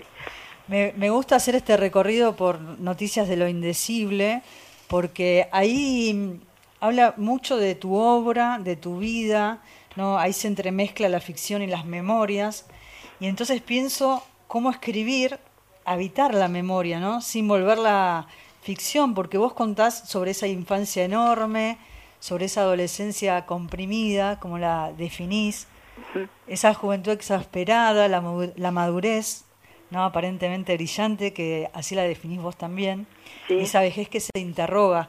¿Cómo escribir y habitar esa memoria Sí, desde la bueno, ficción? esa sería la mm, tentativa mía, eh, sobre todo no ficcion- tratar de no ficcionalizar. En algún lado digo que he tratado de escribir a los ponchazos, a los garrotazos, tratando de mm, simplemente reflotar lo que ocurrió. Naturalmente que la visión de uno siempre puede distorsionar lo que ocurrió y nadie sabe exactamente cuál es la dimensión de la realidad.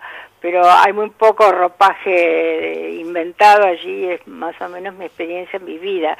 Y la motivación era tratar de entender lo que me había dicho la vida en forma de imágenes y anuncios y muchas veces como avisos a los cuales yo me resistía. Muchas veces la vida se presentó con alternativas que yo nunca hubiera imaginado.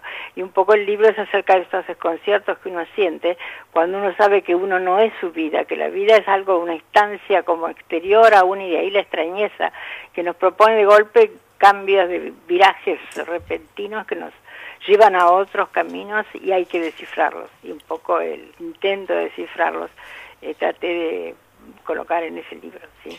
Ivonne Bordelois, con ella estamos hablando. Eh, mira, te cito. Durante años he tratado de elaborar mis memorias para desenredar ante mí misma los muchos hilos de mi pasado. Estas memorias que, como vos estás diciendo, son para entender. Esto es interesante. Cómo las memorias nos ayudan también a darle un otro sentido a aquello que, con lo que hemos transitado. Eso me interesa. ¿Cómo se une memoria y sentido? Sí, eso exactamente ese es uno de los motores del libro, ¿no? Eh, porque cuando se llega a edades como la mía, edad provecta, en este momento tengo 89 años, eh, la vida se te presenta no como una especie de narración melódica o continua, sino más bien como una serie de a veces de emboscadas, de, cam- de cambios de dirección.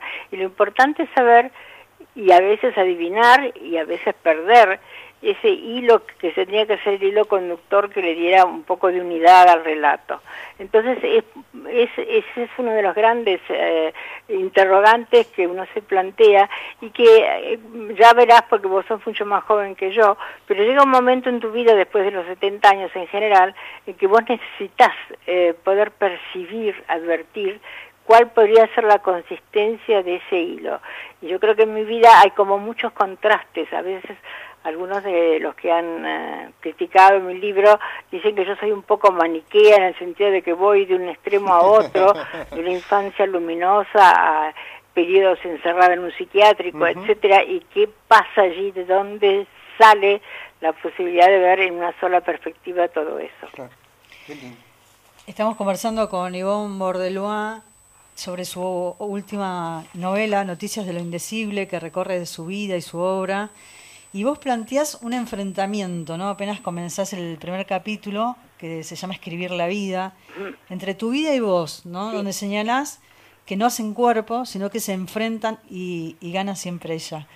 Eh, y, y pienso en esto eh, que tiene que ver también con una vida que vos viviste 30 años fuera de fuera de la, del país, País, sí. ¿no? Y ahí también uno de esos hilos que recorre la obra tiene que ver con memoria y lenguaje, ¿no? La lengua también como como ese enigma. Sí, exactamente. Sí, esa también fue una de las propuestas que me hizo mi vida, que yo no la había imaginado al principio, y es que me llevó por distintas circunstancias, a veces exteriores y a veces interiores, eh, a habitar diferentes lenguajes. Yo he vivido en francés, he vivido en inglés, he vivido en español, he vivido en holandés, y es impresionante como cada lenguaje te produce o te provoca una identidad diferente. Es decir, yo, yo soy una persona en francés y sé que soy muy distinta en inglés y muy distinta en español, etcétera. Y ese también es un rompecabezas que tenés que tratar de alguna manera de unificar. Pero es muy, muy, eh, digamos, eh, muy decisiva esta, esta inserción en diferentes lenguajes para producir en ti una imagen que es a la vez políglota, plural y tiene que ser, a algún lado tiene que ser unitaria. Las magias también forman parte de la vida de Ivonne Bordelois y en Noticias de lo Indecible decís, Ivonne, las magias me han ido aguardando a cada vuelta del camino, esa red de empujones misteriosos, de coincidencias inexplicables, sucesos enigmáticos a punto del milagro y todo el resto. eh, eh, y decís, perdón, la metáfora del hilo cobra un nuevo sentido. El verdadero hilo interior que sujetaba todos estos capítulos gloriosos no era ni mi terca y ambiciosa voluntad ni el destino fijado de mi familia. ¿Acaso el hilo profundo fueran esos episodios extraños? Contanos un poco de estas magias. Bien, eso es justamente uno de los eh, pivotes del libro y a veces me sorprende un poco que mm, los reseña, la gente que ha reseñado el libro, gente muy lúcida, etcétera, lo pasa por alto. Eh, el libro no solo es una descripción o un relato, sino que también yo lo planteo un poco como un interrogatorio a mi época, a mi contorno, a mi grupo. Y una de las preguntas que yo me hago es qué ocurre con la vida contemporánea que cada vez va eh, eh, encerrando y obstaculizando más la conciencia de esos acontecimientos tan extraños que nos, que nos ocurren y que nada tienen que ver con el relato que se nos impone afuera de la realidad política, de la realidad económica, de las abrumadoras realidades que nos rodean, ¿no es cierto? Y entonces yo creo que eh, hay una especie de hiperracionalización en el mundo de, en el mundo actual que impide ver eh, esa, eh, esa especie de alfombra invisible de acontecimientos, de pequeños como dibujos que se hacen en el inconsciente colectivo que nos conducen a coincidencias inexplicables, etcétera, etcétera, y que está allí. Eh, yo creo que hoy día hay un poco un resurgir, eso lo veo en, la, en la- los libros de Rosa Montero, en la española, etcétera, en que estas eh, experiencias, de lo, si se quiere, de lo paranormal, van cobrando más fuerza y más evidencia. Pero en general yo creo que hay una resistencia muy grande porque este mundo digital, este mundo tan eh, atropellado de la vida electrónica, de los... eh, eh, de las comunicaciones eh, permanentes eh, eh, a través de internet, etcétera, de las redes y de las redes que nos enredan, etcétera, va como este, disminuyendo la, la verdad y la, el- el- la intención de estos episodios. Y entonces a mí me parece que es muy importante llevarlos a la luz, mostrarlos, porque yo creo que todos experimentamos eso, pero también digo en algún lado que esos sucesos misteriosos, esas magias, ocurren si uno está abierto, si uno de alguna manera tiene una disposición mental o espiritual para aceptar que estas cosas pueden ocurrir y pueden tener un sentido que a veces se nos escapa, pero tienen sentido. Voy a la infancia, a tu propia infancia, naciste en Alberdi, en el campo, ¿no? En esa pradera, como definís vos, de la pampa húmeda. Ahí estaban los Bordelois, que eran 11 hermanos, ¿no? Y que contás que cuando viajaban en tren alquilaban un, un vagón entero, ahí iban todos los, toda la familia Bordelois. Pero quiero detenerme en una foto, y tiene que ver con esa foto de la infancia. Eugenio Cota, que era un cuñado de tu madre, ¿no? un hombre refinado de origen alemán que leía Montaigne, adoraba a los niños, ¿no? y con una pequeña Kodak toma esa foto, que es una foto inmortal, que es ese retrato de tu infancia, quiero que lo cuentes, porque tiene que ver también con, con una definición que también diste, que, tiene, que dijiste, jamás pude reencontrar la belleza, la grave y gozosa serenidad de mi parque natal, ¿no? Como los olores, el paisaje, eh, tienen que ver, y esta infancia, ¿no? Muchos dicen, eh, mi- la patria es la infancia, ¿no? Y la patria literaria tiene que ver con esta infancia, de qué manera te marcaron los olores y el paisaje, esta infancia donde también cuenta y escribe. Sí, es verdad, yo creo que eso ha sido uno de los grandes privilegios de mi vida, que ha contado con no pocos privilegios. Yo nací en ese lugar donde mi abuelo, con espíritu profético y muy generoso, porque nunca llegó a verlo, plantó ese bosque maravilloso que rodeaba la casa, ese parque. Y tenía la eh, mm, singularidad que lo había cercado de paraísos lo cual no era una moda estética, sino que era una moda pragmática, en el sentido de que en el campo se sabía que la hoja del paraíso es muy amarga y es la única hoja que la langosta no come. Cuando venían las mangas de langosta que devoraban los campos, si se encontraban con la barrera de los paraísos que protegían los bosques, no entraban, porque la hoja del paraíso la rechazaba a la langosta. Entonces todos los parques de las estancias de esa época tienen eh, avenidas circundantes de paraísos. Y nosotros teníamos esos, esos paraísos. Pero el, arquitecto, que el, el, jardin- el- el jardinero arquitecto que plantó esos paraísos, advirtió que los paraísos se bifurcan a una, a una altura semejante y entonces tendió entre paraíso y paraíso una especie de pérgola de hiedra, una hiedra muy oscura, de manera que uno caminaba y era caminaba como a través de un pórtico de columnas eh, redadas por esa hiedra y eso producía una especie de majestuosidad, de ritmo extraordinario. Yo cuento cómo con mi abuela toda la familia desfilaba a las tardes por esa maravillosa bóveda de, de luz y de encaje de hojas oscuras recitando las letanías en latín, una cosa tipo como las eh, primeras escenas del gato pardo, una cosa muy muy hermosa. Y eso daba una sensación como de caverna, de, porque al final de las avenidas, claro, se divisaba la luz final que daba al potrero. Yo me acuerdo que yo llevé la foto, siempre, nunca me aparté de esa foto de mi infancia porque esa foto re- representaba todo lo más hermoso, lo más misterioso, lo más indecible de mi vida. Y me acuerdo que una mm, con- mm, conocida mía americana que vio la foto y que era pintora, eh, la, miró esa foto y dijo, what a uterus, qué útero, porque la verdad es que esa la, la imagen que representaba ese bosque que terminaba en esa luminosidad del potreril al final era como un útero y yo me di cuenta de la fuerza que tienen esas imágenes que trascienden lo vegetal y van a una cosa mm, universal, ¿no es cierto? Muy hermoso, muy, muy hermoso. Y yo tengo esa foto, lo tengo ahora en mi casa y todos los días paso frente a esa foto y paso frente a ese templo de, de belleza, de memoria, de infancia, de felicidad. Y escribís en el libro Noticias de lo Indecible sobre esa foto, es el retrato de mi infancia en esa forma de la belleza que imparte la felicidad, el verde paraíso de los amores infantiles, como dijo Baudelaire. Sí. Y recién vos hablaste de tu abuela. Vamos a Mm. compartir un- una canción que tiene que ver con esos recuerdos de la infancia y de tu abuela. Y enseguida continuamos conversando con Iván Bordelba. Gracias.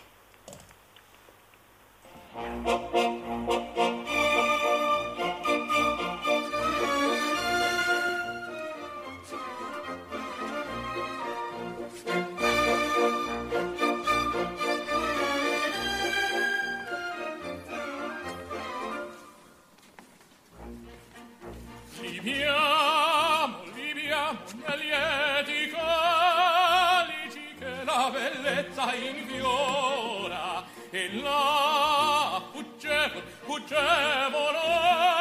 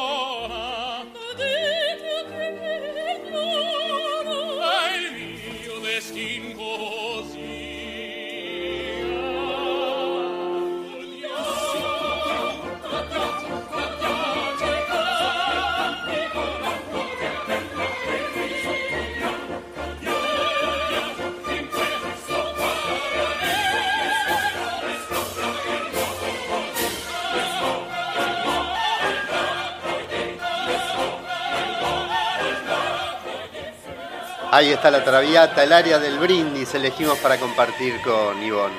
Y- Ivonne Bordeloa, ¿qué, qué te lleva a esta canción que acabamos de escuchar? Bueno, en realidad este, ustedes eligieron una canción eh, típica italiana. Eh, en realidad lo que me hace mm, coincidir o confluir con la memoria de mi abuela es más bien Chopin, la cosa francesa más melódica, menos eh, dramática, menos ener- energuménica. Era, me acuerdo que teníamos un piano muy lindo en la estancia y mi abuela se sentaba y tocaba los valses de Chopin y nos enseñaba los villancicos, etcétera, etcétera. Era una cosa más, este, mm, más quieta, más profunda, más apacible que el, el- el amor romántico italiano en su exasperación. Qué linda imagen que contás, ¿no? Eh, tu abuela tocando el piano y me los imagino de ahí de todos los niños correteando. Eh, La banda, ese- ¿no? sí, Porque lo- todos los hermanos. por eso. Qué No, yo tuve una abuela maravillosa que no solo tocaba Chopin, sino que nos leía cuentos. Entre los cuentos que nos leía estaban los cuentos del Antiguo Testamento. Tenía una preciosa Biblia ilustrada por Doré. Y yo me acuerdo que los cuentos del Antiguo Testamento me parecen tan superiores a los que hoy día desfilan con todas las chiches eh, tecnológicos en las manos de nuestros chicos, porque para mí, por ejemplo, el paso del Mar Rojo o la escala de Jacob o los eh, jóvenes en el horno ardiente, todas esas historias del eh, Antiguo Testamento siempre me quedaron marcadas como de una belleza y de una eh, potencialidad imaginativa Y tremenda. una poética además, ¿no? Sí, los sueños de Jac- los sueños de los hermanos de eh, eh, no, no es Benjamín, ¿cómo se llama? Ah, bueno, el, que- el que el que lee los eh, sueños de sus hermanos, era precioso, precioso, precioso. Así que yo le debo a mi abuela, bueno, y a mis, a mis dos abuelos paternos también, a mis abuelos paternos por otro lado, por otras cosas. Pero la verdad es que tuvimos una infancia muy regalada en el sentido de tener los mejores alimentos que se podían tener en esa época, tanto en materia de naturaleza como de cultura. Este, mi casa fue una especie de gran depósito de un tesoro inmarcesible, una cosa muy hermosa. Sí. También en el libro aparecen, además del lenguaje eh, y, y- y los idiomas, eh, las casas y las ciudades. Y me quiero detener en las ciudades. Mm. Y en Buenos Aires, por ejemplo, decís, el arrancón feroz para ingresar en los colegios porteños que aborrecí, esa fue la primera Buenos Aires, la que luego se volvería gran madre, la madrépora, la maraña, la madre araña entrañable, finalmente el gran amor. ¿Cómo fue esa transformación? Claro, porque lo que pasó que una de las, la primera gran crisis de mi vida fue cuando mi- nuestros padres nos llevaron a mis hermanos y a mí a Buenos Aires porque en Alberdi, por lo hermoso que fuera el lugar, no, te- no había un colegio secundario decente. Entonces tuvieron que, cuando llegaba la edad, nos aproximábamos a la adolescencia, nos tuvieron que traer a Buenos Aires. Y entonces eh, esa experiencia fue tremendo porque yo en Alberdi gocé de una maestra rural extraordinaria. En el pueblo había una escuela que la tenía la señora Diosma de Ollamburu, una, la gran introductora mía a la vida de la poesía, la que nos leía los poemas de Juana de Barburú. Jugábamos todos juntos en un patio de tierra, el hijo del peón, el hijo del almacenero, yo, todo el mundo, chicas y chicos. Era una, una, una matriz de sentido extraordinaria la escuela que yo frecuenté cuando niña en, en, en el campo. Cuando vemos a Buenos Aires me meten en Lenguas Vivas, que era un gran honor porque era una de las mejores, este, las mejores escuelas públicas que había en ese momento en Buenos Aires. Y me encuentro con niñitas todas almidonadas, todas nenitas que se vestían correctamente. Yo era una especie de desprolija salvaje que iba con medias tres cuartos que nadie usaba y una cartera lavandolera y era mm, víctima de una especie de bullying porque era tan ajena yo a toda la atmósfera bien burguesa, bien eh, centro porteña, este, terrible. Y entonces yo me sentí muy, muy, muy mal y fue mi gran, mi gran batalla primera contra mis padres, que nos habían infligido ese castigo horrible de sacarnos de ese paraíso para meternos en, en lo que era. Y después con el tiempo, eh, poco a poco me fui afirmando, fui negociando la disciplina porteña de llevar los cuadernos prolijos y hacer atención. Era la época peronista que fue tremenda desde el punto de vista de la disciplina escolar. Me acuerdo que teníamos un boletín que decía orden y conducta, era una cosa musoliniana. No nos eh, juzgaban porque eh, adelantáramos en matemática o en gramática, sino por el, Por el orden. por el grado de limpieza de los cuadernos, ese tipo de cosas. Y yo era una especie de potra salvaje.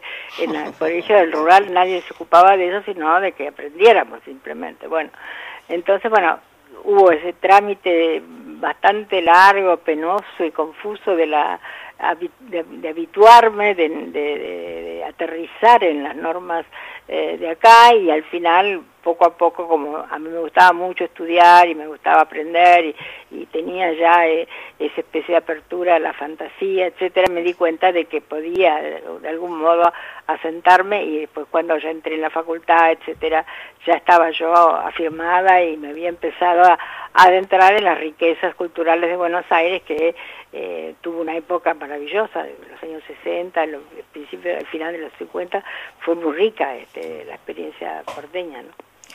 Recién hablabas de, de esas lecturas que hacía tu- tus abuelas, Sí. ¿no? Y hablaste también de otra maestra. Y vos decís en el libro, me asombra la enorme suerte con los maestros que tuve y sigue teniendo. Recién, maestros que iluminaron tu infancia, ¿no? Sí, sí, sí. Y del mismo modo la literatura. Sí, efectivamente, yo tu- tuve esa suerte de esta maestra extraordinaria que nos hacía, me acuerdo que teníamos un mm, aposento de, ¿qué serían? 6 metros por 5 y estábamos allí los, los 6 grados el, de, la escuela primaria, todos juntos. Yo no sé cómo se arreglaba esta mujer para que nosotros, eh, a, a cada uno de nosotros nos llegara el mensaje de su, de su pasión por la literatura, por... eh, por todo lo que fuera eh, en ese momento la, enciclopedia de conocimientos que podías tener del mundo, de la naturaleza, de la historia, etcétera, era, era extraordinaria realmente. Y después con el tiempo tuve que apreciar en el Lenguas Vivas la presencia de excelentes profesores, porque el Lenguas Vivas tenía muy buenos profesores. Y cuando llego a la facultad, bueno, la facultad ya estaba empezando a ser diezmada, porque es verdad que el peronismo expulsó a muchas de las mejores profesores que teníamos en la casa, eso, eso sí. Pero quedaron algunos muy buenos, como por ejemplo Hernán Benítez o Guerrero, es decir, había gente muy, muy especial. Y después cuando ya voy a París me encuentro con los mejores profesores que había en ese momento en la Sorbonne, y cuando llego a a MIT, eh, Estados Unidos, estaba Chomsky, en fin, eh, tuve mucha suerte de llegar, y todavía estaba Jacobson en Harvard, Así que siempre a donde yo llegaba había siempre alguna luminaria.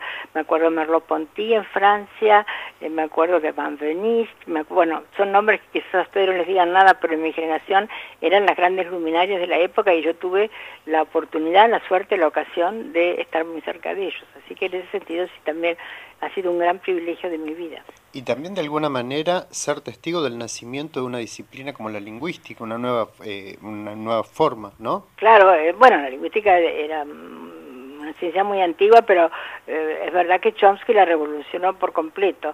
Y a mí me, me tocó no solamente asomarme a ese eh, acontecimiento extraordinario que es el alumbramiento de un nuevo paradigma para una ciencia, sino a toda la parte que se ignora muchas veces, que es el forcejeo político y, eh, y, digamos, grupal con respecto a cómo se instala ese paradigma, cómo ese paradigma logra imponerse sobre el paradigma anterior.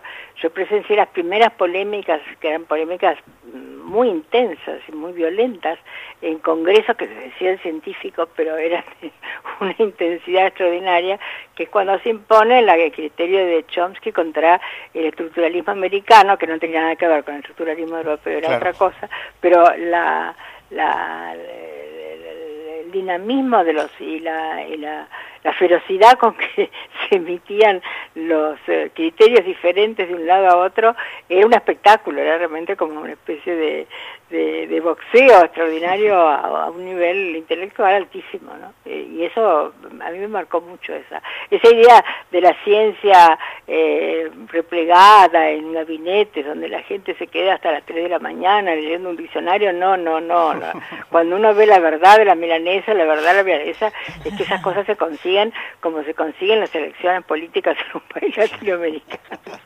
un forcejeo espantoso, ¿no? tiene nada que ver con esa especie de alquimia que la gente a veces proyecta en sus ideales sobre la ciencia. En la muralla de los libros, hoy estamos conversando con Yvonne Bordelois sobre noticias de lo indecible y pienso en, en dos amigos tuyos, muy amigos, ¿no? Que vos decís, éramos tan distintos los tres, pero nos unía una pareja intensidad y estoy hablando de Enrique Pesoni y también estoy hablando de Alejandra Pizarnik, ¿no? El- Enrique Pesoni, poeta, crítico literario, escritor, editor, traductor argentino. Eh, recordemos que a 20 años de su muerte, en el año 2009, la editorial Eterna Cadencia reeditó su libro El texto y sus voces, ¿no? también un, un autor que hay que volver a, a leer. Y Alejandra Pizarnik, por otra parte, que la Biblioteca Nacional eh, hizo una muestra, una gran muestra entre la imagen y la palabra a 50 años de su muerte, eh, donde se exhibieron manuscritos, dibujos, pertenencias que mostraron esas facetas menos conocidas ¿no? de, de una de las Sí. poetas más rupturistas del siglo XX. Pienso en este vínculo y en estas amistades eh, que me gustaría que cuentes un poco para, para que nos digas cómo eran esos vínculos con ellos dos, con, en esta pareja tan, tan intensa que formaban ¿no? entre los Sí, tres. Ese trío. Bueno, Sí. eh, bueno, en el libro hay un capítulo dedicado a los amigos en que yo hago un apartado especial para Enrique y para Alejandra. Enrique vino con todo el formato de la facultad que yo habité, es decir, eh, eh, a, a fines de los años 50 eh, estábamos todos alrededor, en general nucleados alrededor de Ana María Barrenechea. Y eh, en Enrique no solamente era su talla intelectual extraordinaria, sino su encanto personal. Era un hombre de un carisma social, de una gracia muy italiana, su gracia realmente, su elegancia, su, su despiste permanente, su disparate vital. Era, era estar con él, vivir con él, porque prácticamente vivíamos juntos en el sentido de que compartíamos las clases, compartíamos las bibliografías, compartíamos los viajes invitación a los congresos, etcétera. Era hermosísima esa amistad que teníamos. Y con Alejandra fue mucho más casualidad, porque lo que pasó fue que una tía mía, una de las hermanas menores de papá, eh, coincidió cuando yo fui a, París con una beca en el año 60 y eh, ella conocía un grupo de Mi tía era, tenía un grupo de gente amiga, pintores, poetas, artistas de toda especie y la conocía Alejandra y ella me la presentó. Y Alejandra se presentó en esa época, estaba en su más tremendo, digamos, cenit de rebeldía y vino vestida de camionera, puteando y carajeando para chocarnos. Pero yo me di cuenta enseguida de que a, a, partir, a, a pesar de esa apariencia tan revoltosa y, y rebelde, había un gran talento crítico y había una agudeza de percepción, una lucidez totalmente excepcional. y enseguida tendimos puentes y nos hicimos muy amigas y esa amistad duró hasta su muerte.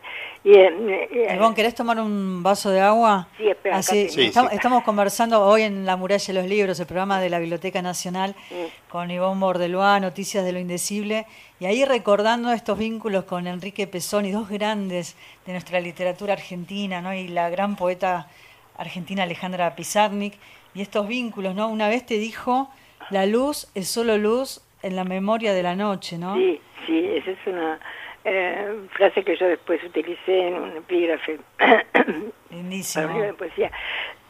Pero esto más que una conversación es un carraspeo, pero bueno. Te, te estamos ayudando, no hay toma agua tranquila. A, a mí me gustaba mucho lo que vos señalabas de, de, de, de- Pizarnik cuando decís, ella eh, hacía natural, mostraba lo que parecía tan obvio, pero que no se veía hasta que ella lo decía. Un- un- lo estoy parafraseando, ¿no? Sí, pero es sí, muy sí. interesante Es eso, verdad, ¿no? ella decía ciertas cosas que uno decía, pero claro, esto que dice es de cajón, no, no puede ser de otra manera, pero después se daba cuenta de que nadie lo había dicho antes de ella, y eso era eh, parte de, de esa lu- lucidez extraordinaria que tenía, ¿no? Y además la manera que tenía tan ah, eh, exigente de lectura, por ejemplo, ella tomaba un, un texto de Juan Ramón Jiménez y, al- eh, y eso eh, es muy interesante porque acá hay dos bibliotecas, la del maestro y la nacional, que tienen los libros de Alejandra, los libros que ella usaba. Y uno ve, por ejemplo, en los márgenes que ella, acerca de Jiménez, en un momento dado dice, esto es magistral o esto es maravilloso, y, abajo dice, esto es pura cursilería. Es decir, no es que se deslumbre eh, monolíticamente acerca de un escritor, sino que va poniendo los puntos y las articulaciones necesarias para refrenar entusiasmos exagerados o, críticas demasiado acervas, ¿no? En ese sentido también era muy, muy interesante.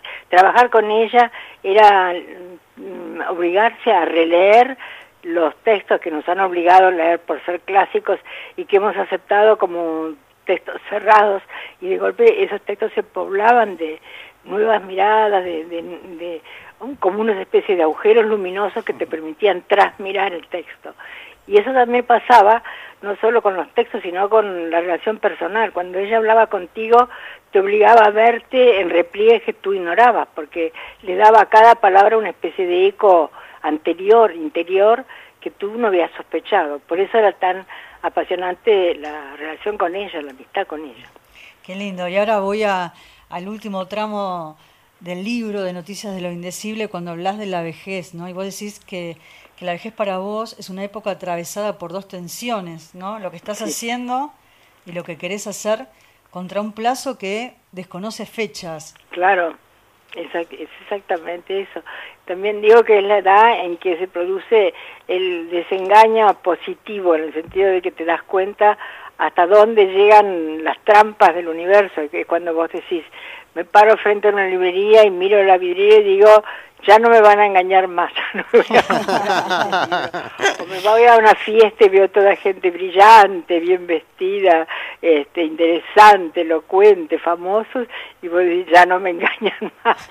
Y en cambio ves un día salir el sol y vos decís, ese sí que nunca me engañó. Es decir, que ahí- ahí te das cuenta cuáles son las certezas que te ha dejado la vida, que son muy pocas realmente, pero por lo menos te evitas los golpes que te pegabas antes por no saber que todos esos eran formas del engaño, ¿no? Quería, quería, quería eh, destacar a alguien que eh, para vos va a marcar un momento importante y que tiene que ver con un psiquiatra luego de, de- de esa manía que manía depresiva que, que, que sufrís y una internación.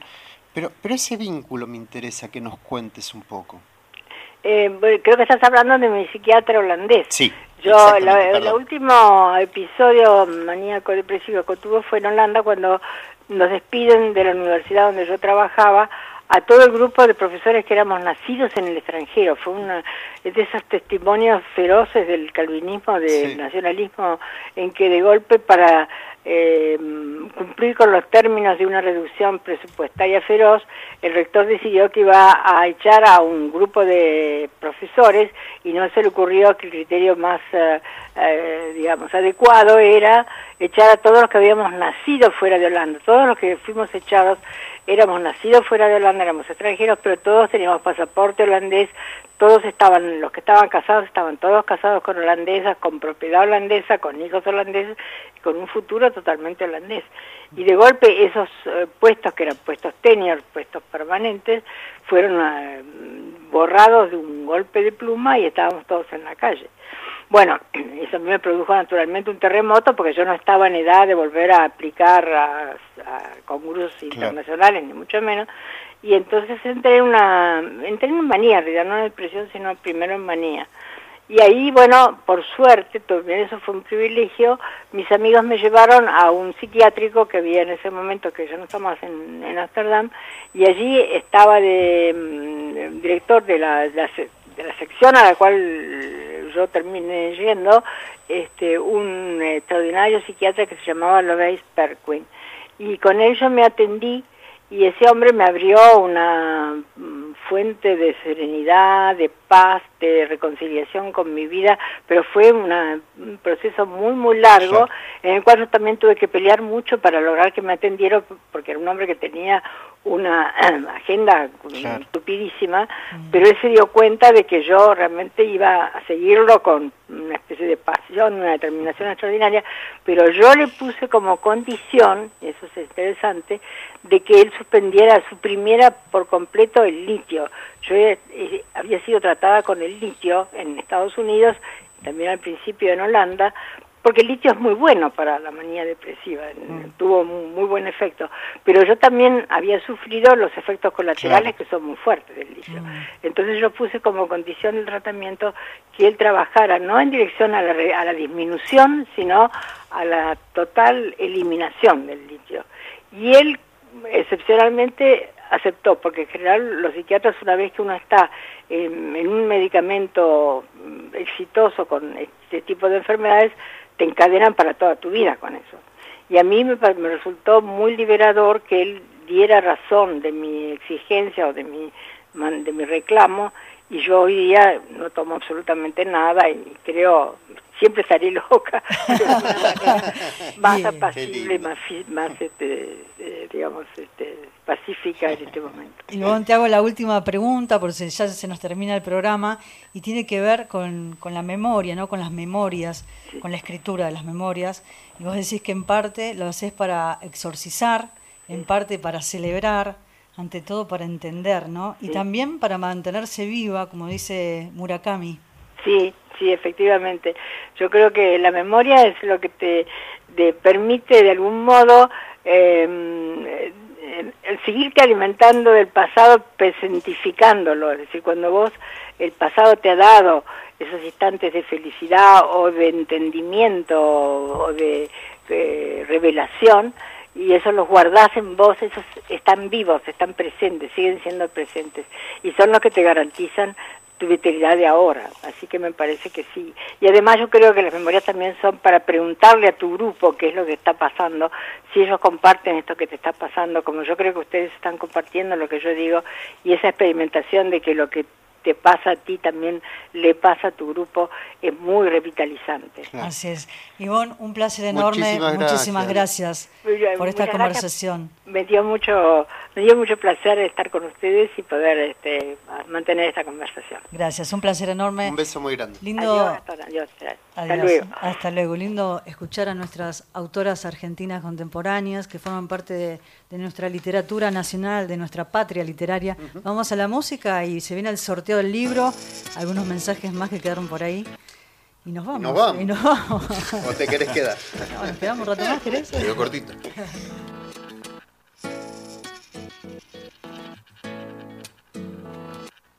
Tu beso se hizo calor, luego el calor movimiento, luego gota de sudor que se hizo vapor, luego viento que en un rincón de La Rioja movió el aspa de un molino mientras se pisaba el vino que bebió tu boca roja.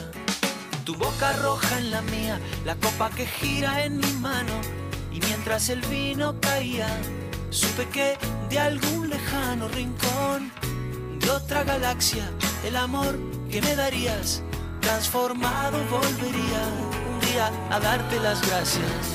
Cada uno da lo que recibe,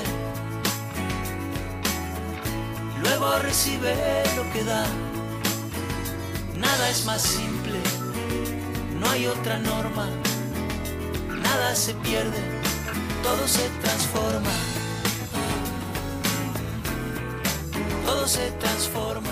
Alberto de Villa Urquiza, cuyo DNI termina en 931, quiero participar del sorteo del libro.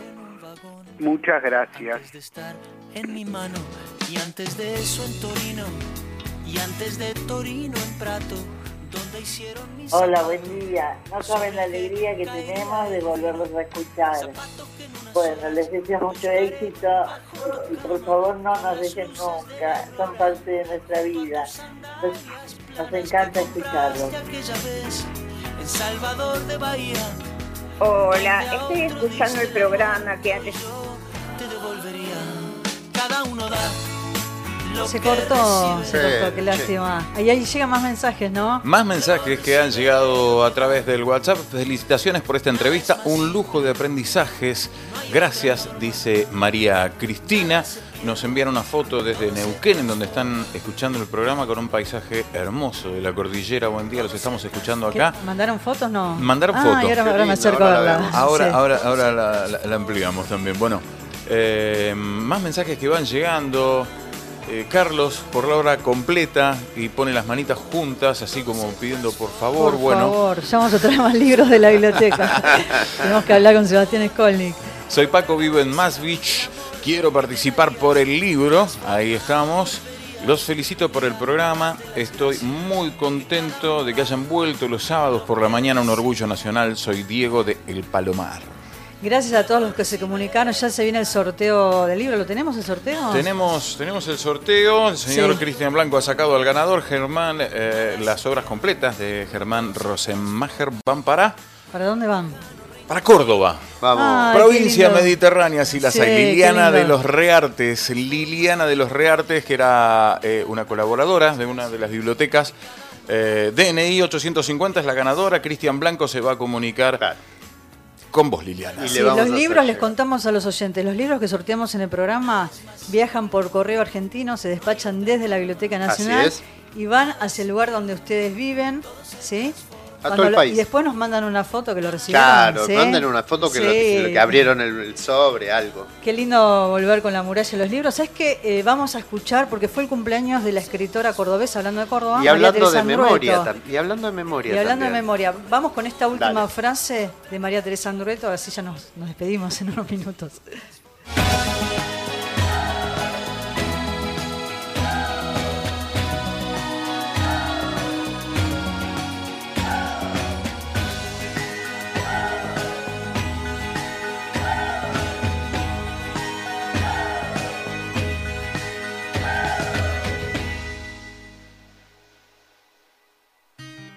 Por un lado, la articulación entre esa memoria íntima y la memoria con mayúsculas, que es una cuestión dialéctica, una mirada no heroica, no cerrada. A mí me interesa abrir ahí, que supure la herida.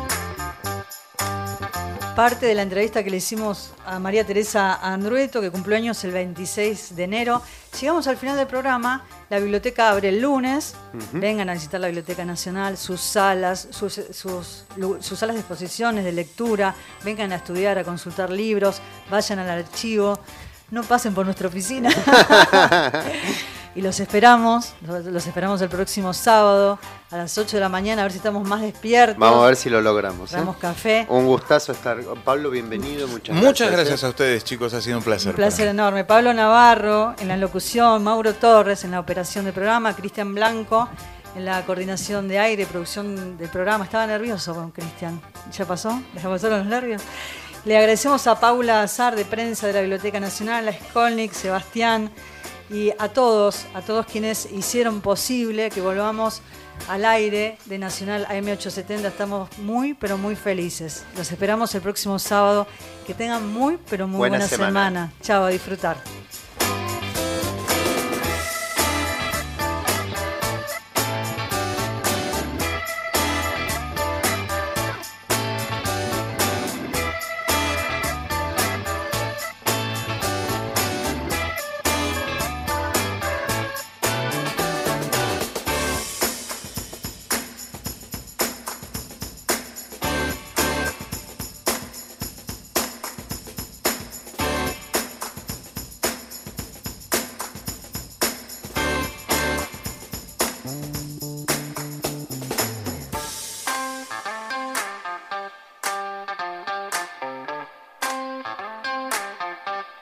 La muralla y los libros, con Ana da Costa y Gastón Francese.